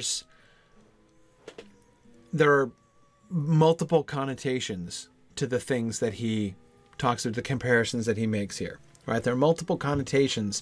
And he, I think, is perfectly aware of those, things, right? I don't think that he is unconscious of the... White does, white cloth, white robes are associated with purity and simplicity. Yeah, like white wedding dresses, bricktails. Yes, absolutely. But it may be dyed, right? And when is it dyed? It's dyed in order to make a garment of... You make it more expensive when you dye it, right? You make it richer and more beautiful. That's a step forward, right? That's an advance. Yeah. And I know, Valora, you're absolutely right that white garments were a status symbol for a while. Like, if you could afford to keep your clothes white, then yes. Cleaning white clothes is harder than cleaning colored clothes, as I think we've all experienced at one point or another. And certainly, white is not the default color of a lot of, woven garments, right? You usually have to bleach them in order to make them white. Wool is not naturally white, right, in color after you've processed it and stuff. Exactly, right. As Kit says, natural fiber isn't white. It takes work. But still, if you have white cloth, it may be dyed. You can make any color out of it. It's a starting point, right? It's a simple color, but you can do more with it, right? You can make it into any color you want. And again, the thing that's most interesting to me about the white cloth, is it a metaphor? Illustration, I guess. Really, it's not exactly a metaphor. His illustration of how white serves as a beginning. The white cloth is particularly relevant because clearly Gandalf has just been noticing Saruman's robes, which used to be white. He used to wear white robes, and now he doesn't wear white robes. So his own white cloth, I don't think it has been dyed. I doubt that that iridescent effect could be achieved through dye. But still, like, he's responding on the one hand to Gandalf's obvious visual observation, right? Is my cloth not white anymore? No, of course not. right? White is the beginning. White cloth may be dyed. A white cloth can be made into any color that you want. And I want all the colors, so why should I stick with just white? In a sense, it's... in a sense, it is... it's the most like autobiographical, because in a sense he's talking about, not literally I think, but it, again, in the sense that the iridescent effect is a product of dye, but sort of figuratively speaking autobiographically, right? Yes, I have dyed my white cloths, right? And that's a good thing, right? There's more variety. It encompasses more things, right? Secondly, the white page can be overwritten. Now, this is has less to do with him and his clothing, right? But this is a really fascinating one, right? Would you say that a white page has been ruined when someone has written on it? Of course not, right? White serves as a beginning. White paper is good, but it's only good because it shows up the writing best. Right? The point of the paper is to receive the writing, to receive wisdom, right? That's what it's for. That is the purpose of white. By being overwritten, by being written on, right? It is fulfilling its destiny, right?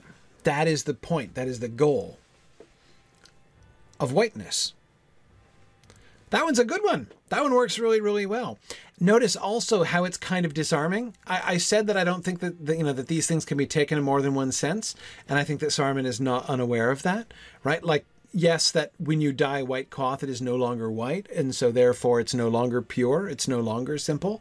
Again, I think he knows that. Again, there I think he's responding to it. Like, are you thinking that I've adulterated my white robe?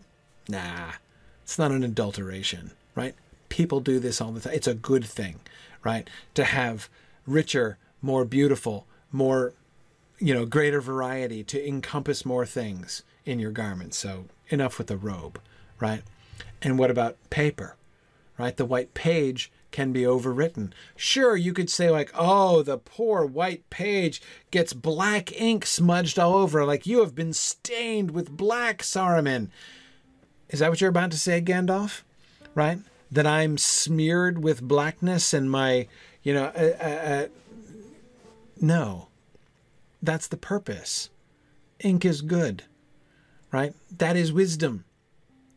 That is the white page fulfilling its destiny. Exactly.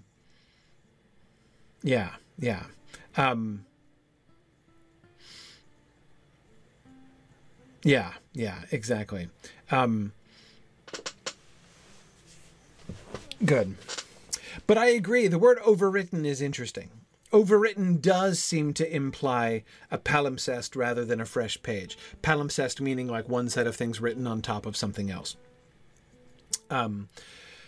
Which does, I agree, Matt, that makes it sound a little more similar to dyed cloth, right? Where you have the cloth and then you just, you superimpose another color, another dye on top of the fabric. Overwritten... I mean, white page can be overwritten. Yes, when you overwrite something, it's usually not a page. It's usually other writing, as Matt says, that you are writing over and creating a palimpsest. But I mean, I think that the metaphor that he is using there is simply a blank page that you can write on. But the word overwritten, I think that he chooses that word. I mean, it's not that you can't say that, right? You can't be like, you know, I had a blank sheet of paper and now it is overwritten. Yeah, it's written over, right? The blankness is now covered up with writing, which overwrites it. But I think that the reason that he, again, Saruman, is using that word. Overwritten also implies, in my mind, a sort of a later step, right? The beginning is the blank page, and then it's overwritten. right? It's improved upon. This is the next stage in its evolution, right? On top of the whiteness is written print, right? Is written script, is written wisdom, whatever it is that is written on, right? It is added to, and it enhances it and augments it, right? The piece of paper might be worthwhile, but right.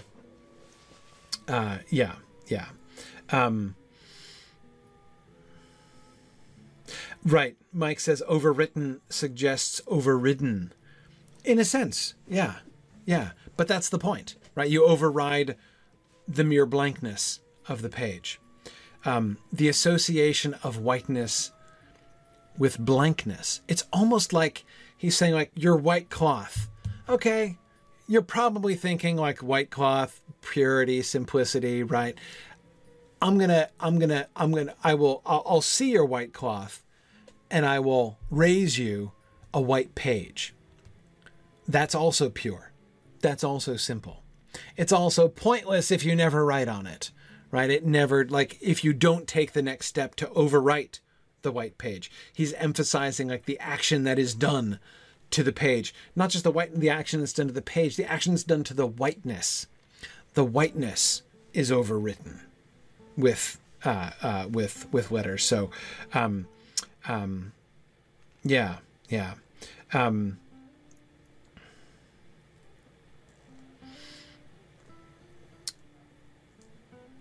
then the white light can be broken. The white light can be broken.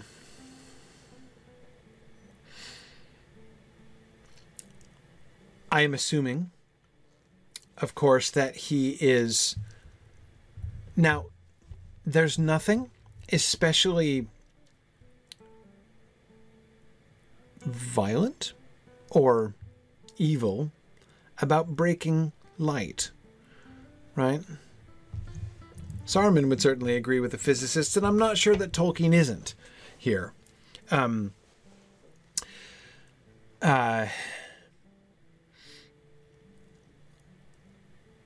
white light can be broken. What happens when you break the white light? Yeah, you get a rainbow, right? This fits very clearly in his pattern. Right? And you can see how this is to Saruman the crowning illustration of white being a mere beginning, right? White light, not real interesting, right? And it's just not, right? Rainbows are beautiful. Rainbows are gorgeous. Just as, so it, like how beautifully dyed clothes are much more interesting than white cloth, just as a closely written page containing important knowledge or, you know, a literary work or something is much more valuable, right? It's much greater than, much more beautiful than a plain white page. Less pure, less simple, right? So much more so, and much more dramatically so, you take the white light and you break it and you have the whole rainbow and multiple rainbows, right? I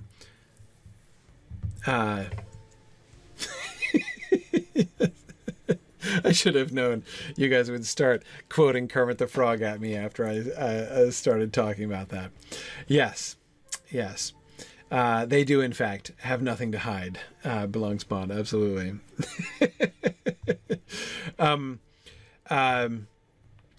Yes. So,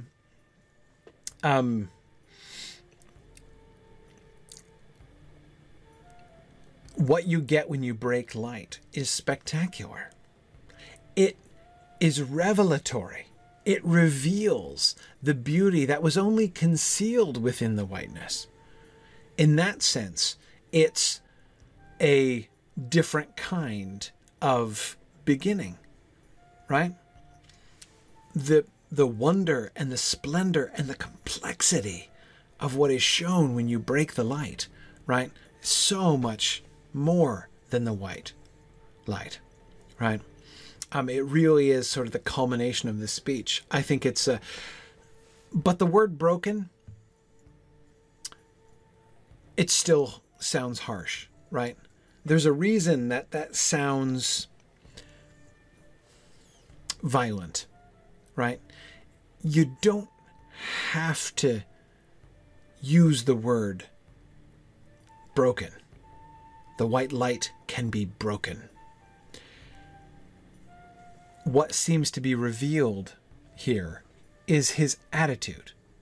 It's one thing to say, he could have, I mean, if he had just said something more neutral and wordy, like, isn't a rainbow more beautiful than white light? Then that would have been a little bit more neutral, right?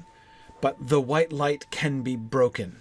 I can break it. And after I've broken it, it is a more beautiful thing. The result is beautiful.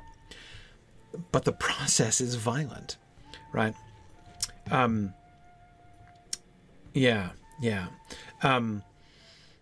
I agree. He's showing not only his desire for improvement, but disdain of white. Yes. Yes. Much different from Radagast the Simple. Yes, I go back to that. I was thinking of that as well. Simplicity versus complexity is one of the things that he seems to be thinking towards, right? In contrasting him with old him, right? With many colors to the white, but also I agree by implication to Radagast as well.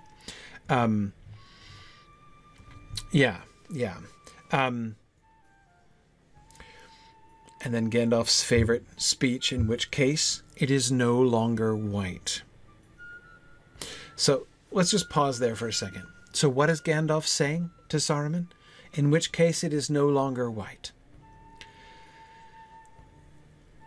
It's like he's acknowledging what Saruman has said. That speech by Saruman, the whiteness speech by Saruman, is, I think, his best rhetorical achievement of this whole encounter, right? That's a really, really good speech. Gandalf comes back to the simple fact, in which case it's not white anymore. I'm not arguing that a rainbow might not be more interesting than white light, but the point is, it isn't white anymore. And he's clearly trying to bring it back to Saruman and Saruman's job, right? You have a job. Are you doing your job, Saruman? Or are you doing all of this other stuff, right? Are you being the rainbow or are you being the white, right? Because I don't care how beautiful the rainbow is. I don't care how many, colors, might shimmer and change and bewilder the eye. The white is an important job. That's why you're the head of the council, right? Are you doing it? Or really, he's being even more direct than that. You're not doing it, right?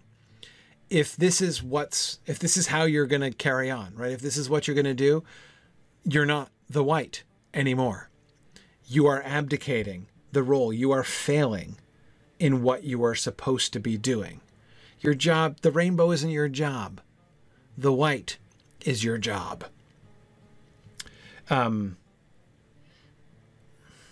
Right. Tor Marthin says, we were all supposed to be the rainbow together to friend. I thought that's why we adapted the whole color themed job titles, right? Isn't that though I guess gray, brown and white don't really make an awesome rainbow. Even if you add blue in, right. Yeah. Bricktails was just saying the same thing, but still, and then he adds, and he that breaks a thing to find out what it is has left the path of wisdom. Notice in the context here of their conversation, the thing that I think that Gandalf picks up on, I think what he's doing is emphasize. I said, I think that almost all of that speech, the whiteness speech by Saruman, is a really good speech. It's a very effective speech. It's one of the most persuasive things that Saruman says, I think. But he gives himself away in that last word choice. Broken. Right? Broken. That the use of that word says clearly, I don't care about the means, only the ends. When you break it, look, it's better, right? And it's that word broken. It's that violent, that revealingly violent and sort of callous word choice that Saruman has used that Gandalf immediately focuses in on. He that breaks a thing to find out what it is has left the path of wisdom. Is he anti-scientific inquiry? No. But he is anti-violence. He is anti-means are more important than the ends. Somebody was earlier on talking about vivisection. Yes, I do think that vivisection is one of the things that is in Tolkien's mind here. Is Tolkien anti-science? No. Would he be anti-vivisection? Yes. Yes. Would he be very concerned about embryonic stem cell research? Yes, I believe Tolkien would be very concerned about embryonic stem cell research. So if there is a beef that Tolkien through Gandalf is making with science here, that's where the beef lies. It's a means and ends question, right? But the word that Gandalf is calling Saruman on is broken, right? Oh, so that's what this is about? So that's how you're going on now? That's what your philosophy is? Break things so that you can, that's what it, so you said white is a beginning, and you've therefore implied through your comparisons, right? Through your illustrations that you should move on from white. Right? White is merely a beginning. And what comes next, what is added to it, what it becomes is the maturation, right? Is the consummation of the whiteness. To which Gandalf says two things. One, then it's not white. Then it's doing a different job and it's not doing its original job of being white. And secondly, the breaking. The breaking. If that is how this maturation process is going to go. If moving on from the beginning means that kind of action, means willingness to sacrifice means, you know, to follow any means for the sake of the ends, you've left the path of wisdom. You've not added wisdom, right? I mean, again, and he's directly addressing, this is what Saruman is saying, right? When we become wise, we die, you know, dies become more elaborate, right? As a culture becomes more sophisticated. What is written on the page is much more important than the page, right? It is like important on a totally different level, right? The page is only important for material purposes. What is written on the page has an immaterial significance.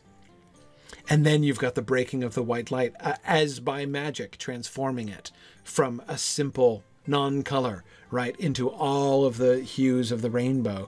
And you've not, in doing this, so it seems like you have been very, very wise, right, that you have done something great, that like it's an advance. Again, it's a very persuasive speech by Saruman. And Gandalf says, no, you've not advanced. You've left the path of wisdom. If that's the way that you're going about it, that proves that you have left the path of wisdom.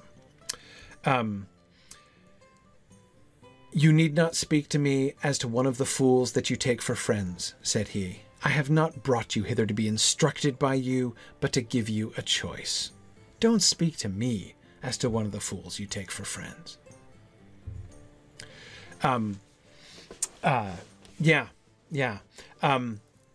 Back to the wise and fool, the, you know, wisdom and foolishness again, right? Radagast the fool, Saruman the wise, right? Don't take me like a fool. Obviously, you might lecture fools all the time, right? I mean, you hang out in the Shire all the time, so I trust you do lecture fools all the time, right? Don't speak to me as to one of the fools that you take for friends. Notice the insult there too. It's not just that you lecture at fools, Gandalf. You take them for your friends. You deliberately hobnob with those idiots out there, right? You lower yourself. I have not brought you hither to be instructed by you. Mike says, does fools include Elrond, Galadriel? It probably not. Well, yes, though, actually, I'm sure it probably does. Yeah, I'm sure it does. But I think it's not whom he's picturing at this moment, right? I think he's picturing hobbits, maybe even the Dunedain. But yes, I think that Elrond and Galadriel, as they would not agree, as you say, Emily, would not agree with his policies, he would probably dismiss them as fools. It's true. Sam says, in saying this, is he yielding the previous argument? I think that he's backpedaling for sure, right? This is him dropping the argument. I'm not going to debate with you, Gandalf, right? Don't lecture me. There is a kind of dismissiveness to, you know,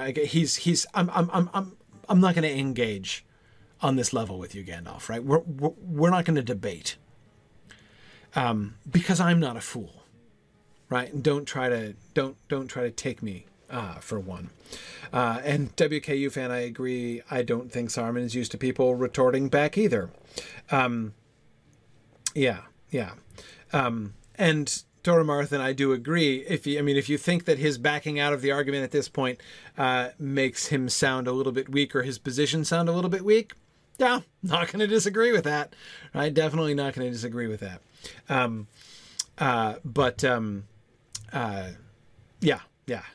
I definitely agree. I've not brought you hither to be instructed by you, but to give you a choice. And next week, we will look at the choice that he gives him. So we're going to stop there because it's getting late. But there we have 2 slides tonight. An excellent accomplishment. And next week, the recruitment speech, right? That's going to be... that's going to be a lot of fun. So thanks, everybody, for joining me. We're going to do our field trip now. So we're switching over just to twitch.tv/SignumU. So thanks to the folks on Twitter who are joining me tonight. And feel free to join us on Twitch. And we're going to... Good evening, everybody. Go. Zoom things. Oh, hang on. There we go. Got to redraw the screen. All right. Excellent. Oh, hang on. Don't even have my earbuds in. Gotta fix that. Okay. There we go. Alrighty. Okay. Very good. I think we can actually launch Carn Dûm from here. Yes, we can, because we got right up to the instance door, so yeah. We don't even have to travel. So are we gonna are we gonna fill up yet? So how many is this instance? Is this a 6-man? 6-man, and I think you have to be around level 50 for it to work. Okay. So yeah, I'll get started and see what we got. Okay. Okay. 1, 2, 3, 4, 5. So, well, we got 6 exactly. Well, oh wait, I'm 6. No, I'm 7. Damn it. You're 7. Oh well. All right.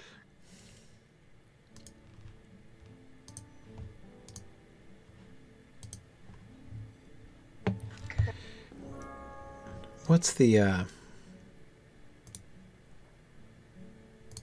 right, so, I need a volunteer to stay behind on this one. Anyone? Anyone? Bueller? Oh, okay. Sumalith, you on here with us? Give us a sign.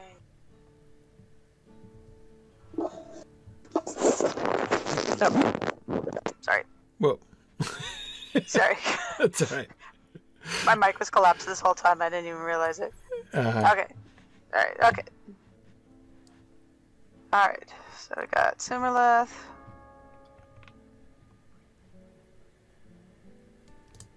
All right. Thank you, Beema Boggins, for being a good sport about that.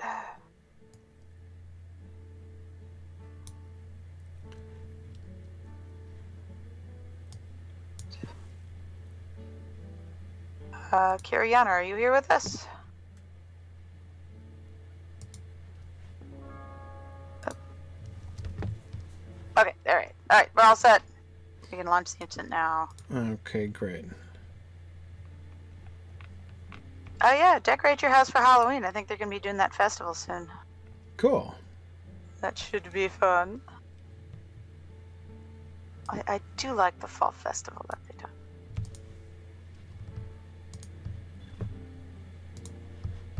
It does make me absurdly happy. The fall festival? Especially this year since we... Yeah, especially this year since we can't do trick-or-treating. Right.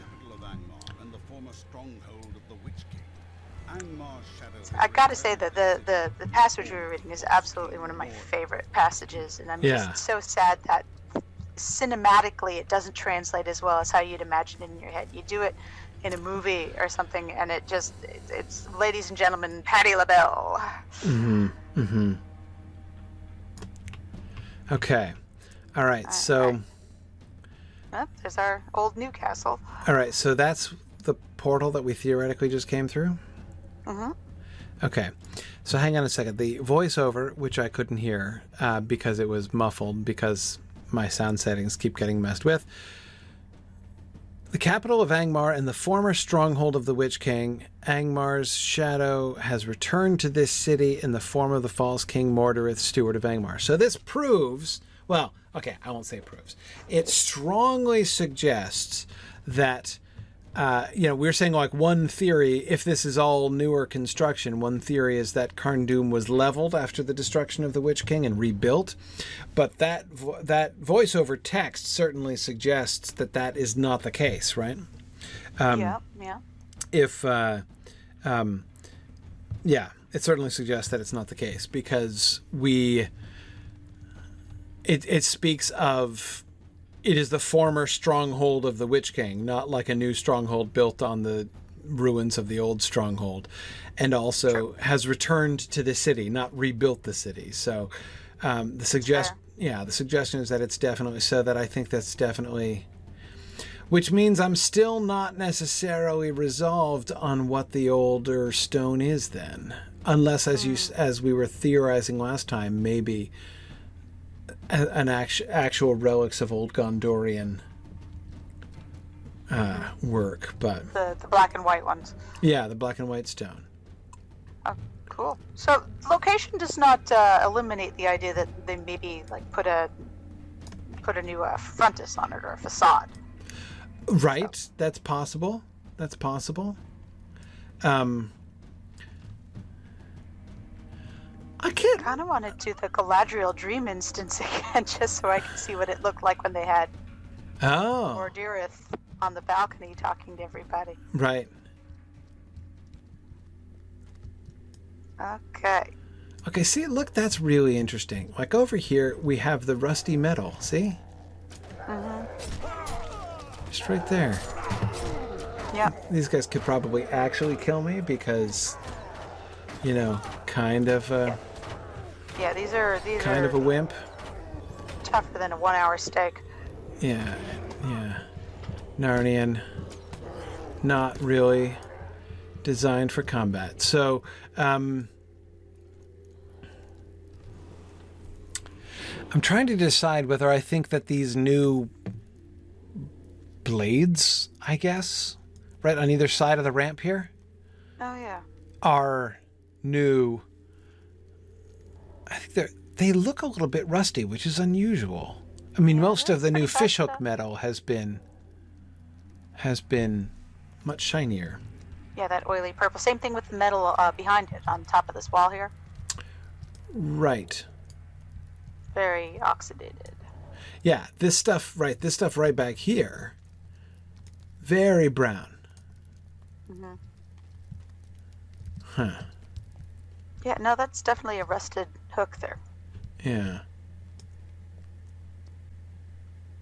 Intriguing. Yeah, it's not that oily purple stuff we usually see. You can even see it's right next to it.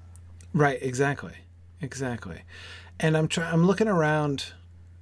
Hang on. I'm looking around the wrong direction now. Yes, okay. I'm looking around like at the towers. So we get all these spikes and stuff. Right. So if you look at those kind of, we see the fishhook spires, right? With the 3 points on either side there. Those look newer than the older, like the kind of the wing bits on the sides of the towers that look kind of like bat wings on the sides of helmets or something. Yep. Those, I think, are older, but those other spikes are newer, the ones that we're sort of suspecting of maybe being involved in. True. We did kind of theorize that maybe the glossy purple or the glossy purple green hooks might have been used making a technique that prevented it from rusting. Right. And that technique was lost. Right. Exactly. Oh, okay, so this is the Poison River down below. Mm-hmm. Oh, yeah, just like when we saw it in, Tarmoon, mm-hmm. was it? Right, Tarmoon Sorsa? Yeah. Yeah, yeah. And then we've got the goblins are more likely the pale folk living in their little yurts down yep. on the shores of the yep. Poison River. Oof. It's a different kind of bridge, isn't it? My goodness, look at the level of overhang. This whole castle, well, the front part of it anyway, this next buttress in any case, mm-hmm. has this massive overhang above these columns which are supporting it. Yeah? That looks completely impossible to support the weight of that much stone. It's almost absurd. Wow. Okay, so, and then looking around behind me, I bet I'm going to see a similar, yes, I am. Okay, so see, that explains it. That explains it. That explains why we've got the oxidized metal, because this is new. This is new. I mean, there's no way that these metal piers have been holding up that weight of stone for more than 1,000 years. Like, yeah, no. That's just, there's no way. So this stuff, and we've also been saying that the bridges are one of the things that we, you know, that looks like it's been one of those consistently new pieces of architecture that we've been seeing are the bridges.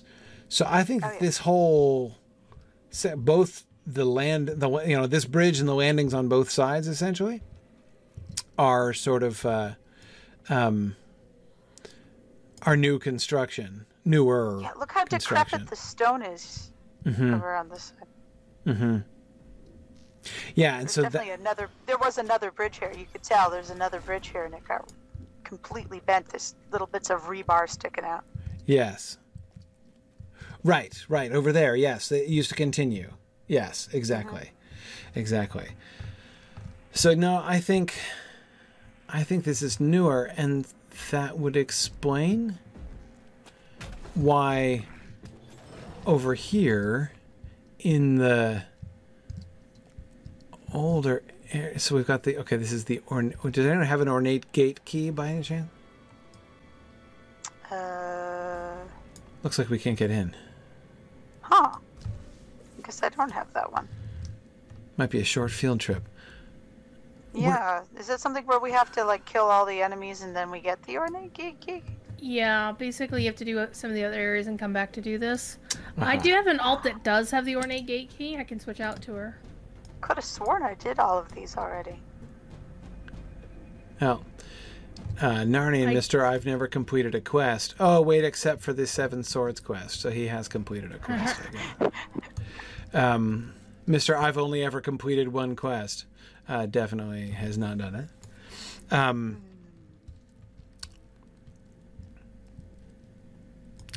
Hang on, though. I'm trying to decide whether or not your observation, your excellent observation with the rebar, supports or disqualifies my observation. I still can't believe that that much weight could be supported just on a metal frame for 1,000 years.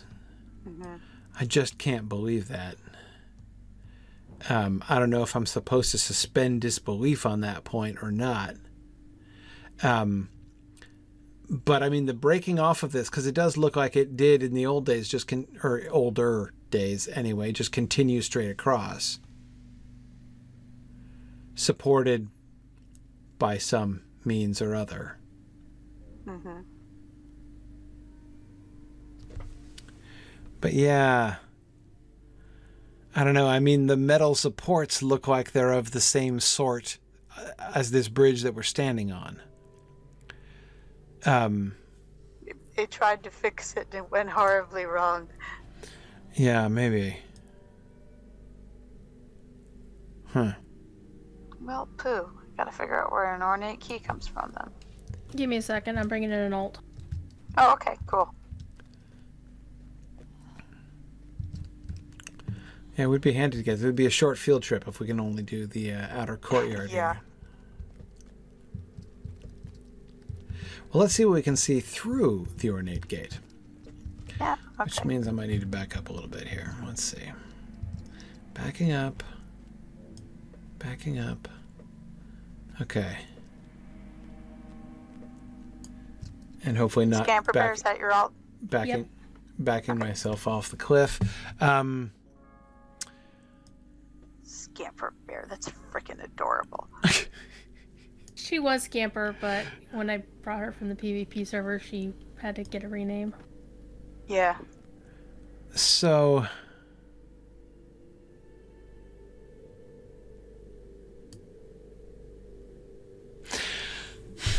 All right. I'm trying to figure out the rationale.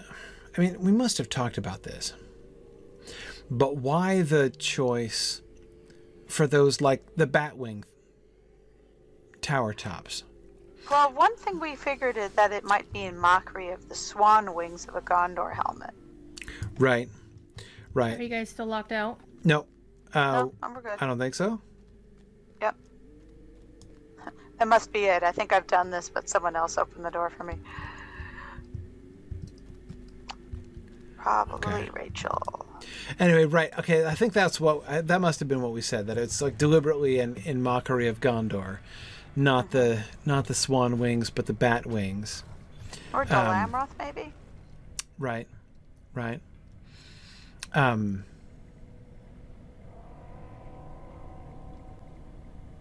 They like their wingly dinglies.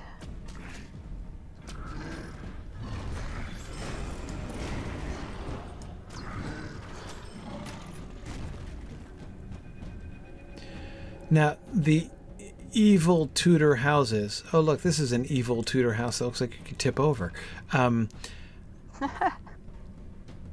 I still say that these would have been built more recently.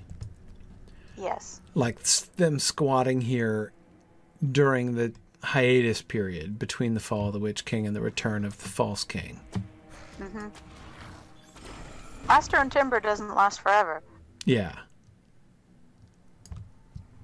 Yeah. Whoop, cargol. It's a cargol? Coming up from behind to the left. Yep. Ooh, elite master. Coming up from behind? Yep. 9 o'clock. Oh, over there. There he is. I roasted him. He's dead. So he was, what, hanging out in the basement of this house? Was no, he was coming down this hallway. He was wandering around here. Yep. Okay.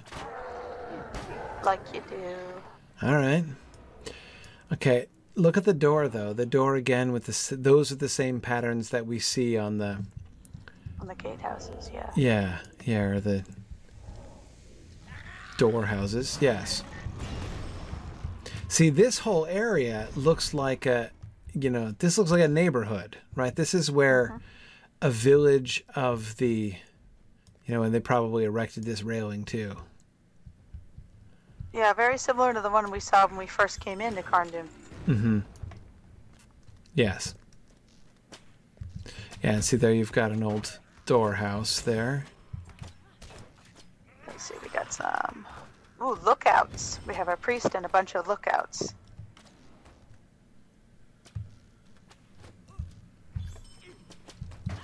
Okay.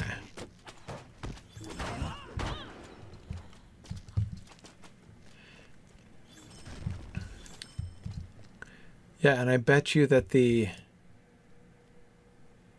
you know, some of these sort of different areas within old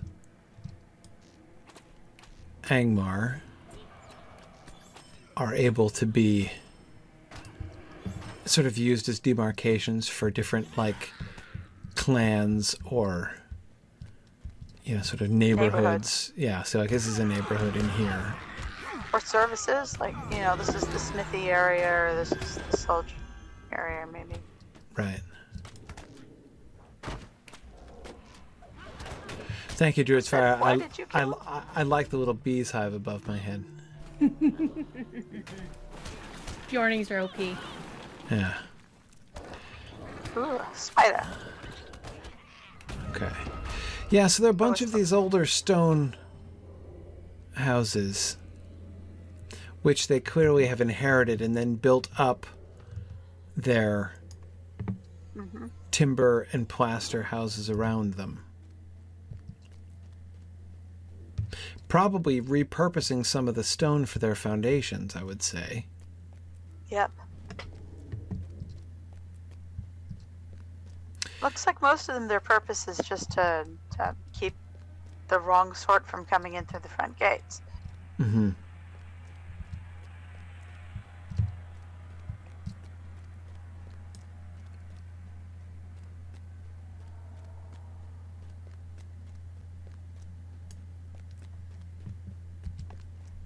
There we go. There's the big Mooney.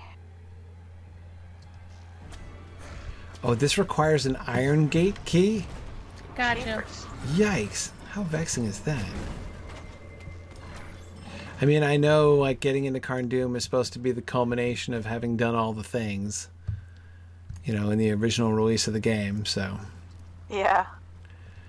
It just makes sightseeing a little difficult, that's all. Just a bit. I'll just bring this character until we're done with Carn Dûm. Yeah. Yeah, don't click on the iron grate.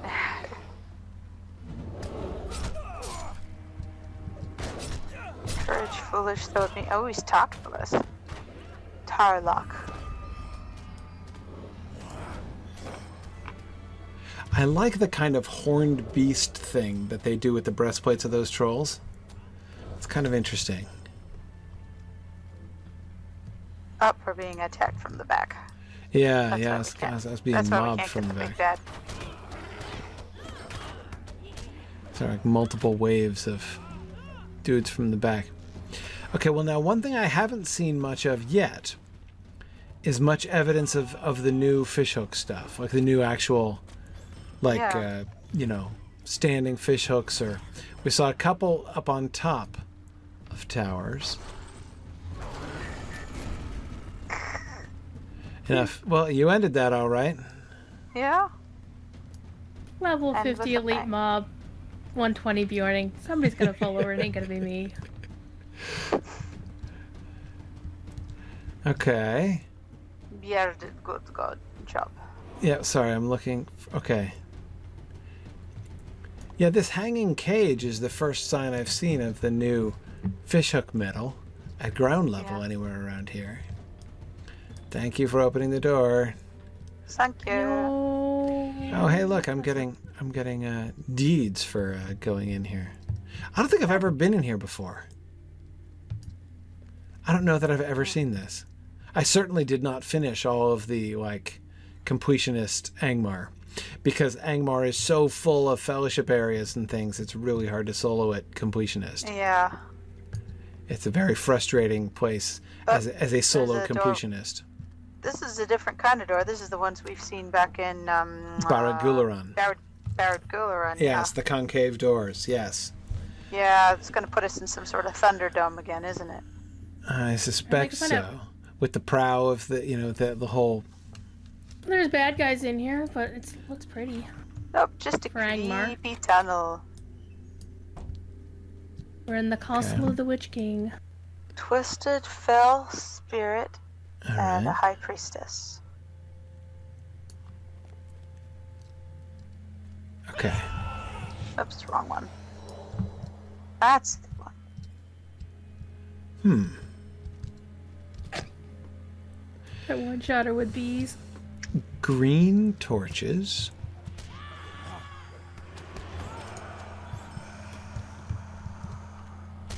Let's see.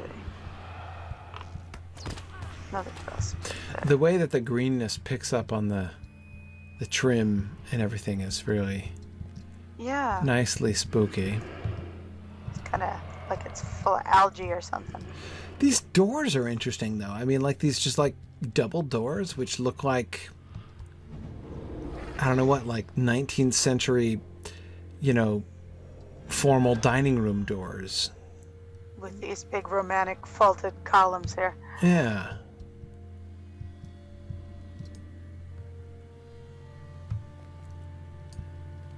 Weird.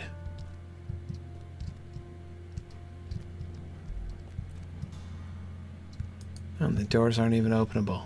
That's disappointing. Yeah, it's not quite the maze of that one elven fortress in Redhorn. Yeah. Oh, Elendor. Oh my god, I hate that place. Yeah, Elendor, yeah.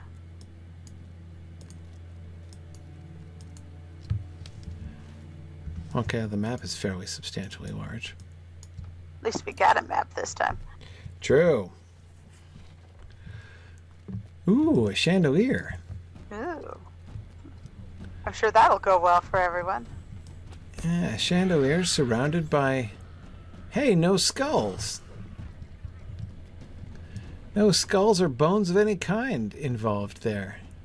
Oh, it's just little sad pale folk everywhere. Oh, and you've got the Watcher statues looking down. Yeah. Oh yeah, look at that. And appearing appearing to bow almost. They kind of look kind of real, just a bit. Yeah. Why did you kill him? Whom? Whom are we? Don't ask me questions like that. I'm an adventurer. Exactly. Then I gotta think about things. Does anyone know whom that title? Does anyone know whom that orc is accusing us of having killed? Is that an orc saying that, or a pale? I thought it was an orc saying that, but maybe not. Hmm. Well, this looks like a pleasant. This looks like a pleasant little parlor. Okay, it's less pleasant from inside than. It was one of the pale folk who said, "Who did you kill? Why did you kill him?" Oh, it was. Yeah, it was. Okay. Uh huh. All right, I thought it was an orc. Yeah, I'm just a slave. Well, you did attack me. Piles of garbage everywhere. Yeah, I haven't lifted a finger against anybody. I don't know why anyone's upset with me. Oh, look at the decoration on this fireplace. This is pretty ornate. It's funny that fireplaces look like detachable. It almost looks like an organ frontis. Yeah, yeah, it does. You don't usually see wooden fireplaces, like wood-trimmed fireplaces like that. Wood's generally frowned upon when it comes to fireplaces. Yeah, exactly. Well, not for decoration, just for fuel. And these little leaded glass paned wardrobes. This is quite a fancy room. It's a shame it's covered in garbage. Yeah. Yeah, these little wardrobes are really cute. Mm-hmm. Trying to figure out where they got them from. Those look like birds' heads on the top. They are. Yeah. Birds' heads. I'm trying. I mean, it's hard for me to imagine that the Witch King had these wardrobes commissioned, you know, for his castle. Look at all the friezes, the decorative friezes over here. Wait, where? On the right behind the fireplace, this sort of greeny stone. Oh right, yeah. Trim. Oh, that's Edwardian trim on the top there. You see the sort of crenulated edges the upside-down crenulated edges, Yeah, it's yeah, well, this is all... That's Georgian. Yes, all having that, like, 18th, 19th century English great house kind of... Which is not the feeling I expected from Carn Dûm, to be perfectly honest. Yeah, you kind of expect there's going to be a snug there and a landlord's going to bring you a pint of stout. Yeah, I mean, it's... And even the chandelier, like I said, no bones, right? We just have, we have a heavy chain, which is a little stark, you know, but still I could see this. So weird in context. The chandelier's got no bones. It's not no bones. Not a single victimized skull. I mean, what were they thinking? It's okay. No, but it's much less evil. I mean, the upholstery is like done by the standard evil upholstery company. This they got at a discount, clearly, from some it's used even, I think. So that was the new management just rolled this out from somewhere else. Like this will fit in that hallway in Carn Dûm, but the rest of it. Welcome to Brankin's furniture liquidation. See, here's another light fixture not working, of course, but we got our blue torches. They don't really need it. Right. The torches have shifted to blue now. Huh. Bluey purple. But a blue, purple, and then another orange. Random wardrobe sitting over there. Secondary colors signify evil things. Okay. Right. Yeah, they were green ones when we first came in. Yeah, they were. All we need are some orange torches, and then they've secondary got color wheels complete. Someone moved a wardrobe into here for some reason. A lot of tipped over braziers. All right, then the wood panel doors again. All right. Oh, this place is a mess, but still with the same heavy wood panel doors. Looks like there was a cave in. Yeah. Well, you know, they can't help that. Look up. Oh. Oh, at the Miraval hanging from the chandelier? There's different kind of bones hanging from there. But of course it makes me think of those bat wings that we were looking at. Oh, they do like their bat wing motif. Also, I would add, not just the Miraval themselves, of which there are still several others up here. The Miraviles, their wings themselves look like, when they have their hands over their heads like this, are, you know, they look like those, the sides of those towers. Yeah. But also it's very similar to the wings of the Watcher statues. Yeah. Which also have that kind of like half wing thing going on. Yeah. You mean like the ones here around the circumference? Yeah. So that seems to have been a motif not only of the architecture, but even of the, like, well, at the very least of the art, but even of the creatures themselves. Yep. Oh, look, we got our orange torches. Look. Oh, wait, where's the orange? Oh. All around us. The outer ring. Oh. Yep. Here we go. All the secondary colors. Okay, right. Another snug little room. Messed up floor, but similar decoration patterns. They do look nice from the outside. With all the fireplaces going, you think this place would be like a sauna. Yeah. Why can't I kill more Merivale? Yeah, they seem to not want to aggro, really. That's fine. Yeah, they're untouchable. That's okay. Live and let live, you know. Yeah, okay. I'm sure that's fine. I'm sure we won't regret that at all. Nah. Okay. Yep.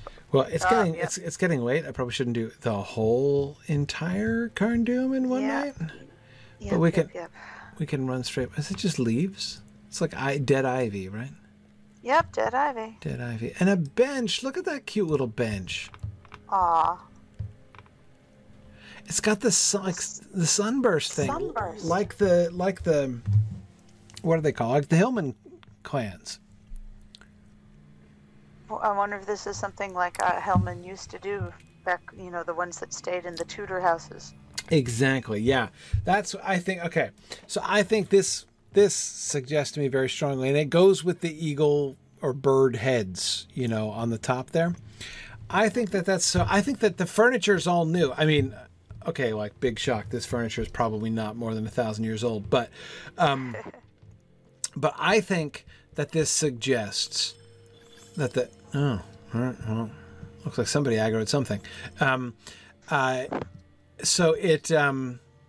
Yes, I think that this suggests that the Hillmen moved in here, right, and furnished the place during the hiatus period.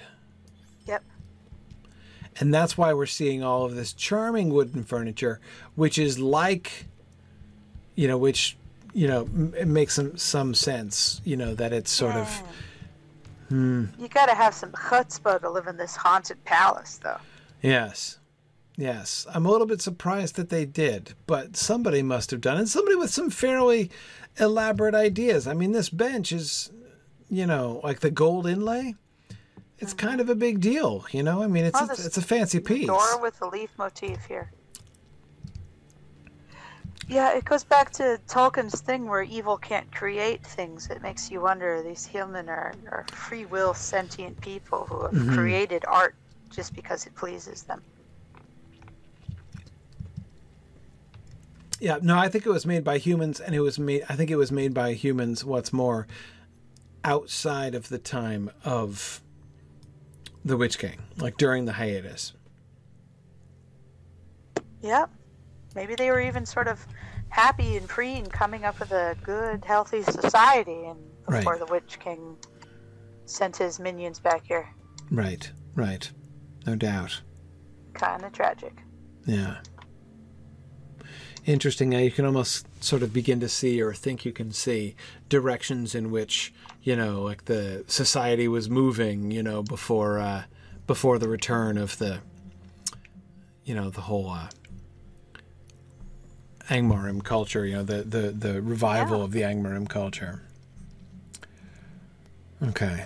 Interesting. Interesting. All right. Well, I should stop because it is late and I don't want to keep everybody too late. But we made a good start here in Carn Dûm. We can pick up here. Well, I'll try to find the patch of dead ivy just past the marrow vial. We should be able to make it there. All right. Yeah. There didn't seem to be a whole lot of turnoffs, or rather there were lots of turnoffs, but the doors didn't open. So it seemed to be more or less of a funnel here so far. So finding our place again won't be too hard. It's definitely hurting us somewhere. Exactly. So it won't be too hard to find our place again, in other words. Yep, yep. So, cool. All right. Awesome. Well, thank you, everybody, for joining us. And we will be back again to continue exploring the rest and see what other wonders of gold-inlaid, you know, Georgian furniture await us further inside Carn Dûm. Not what I was expecting to find, but there we are. All right. Thanks, everybody. Good night now. Good night. See you next week. Thanks for joining me on this epic exploration of The Lord of the Rings and of Standing Stone's video adaptation of Tolkien's story. If you are having even half the fun I'm having on this journey, I hope you will consider supporting the project by donating at signumuniversity.org/fund.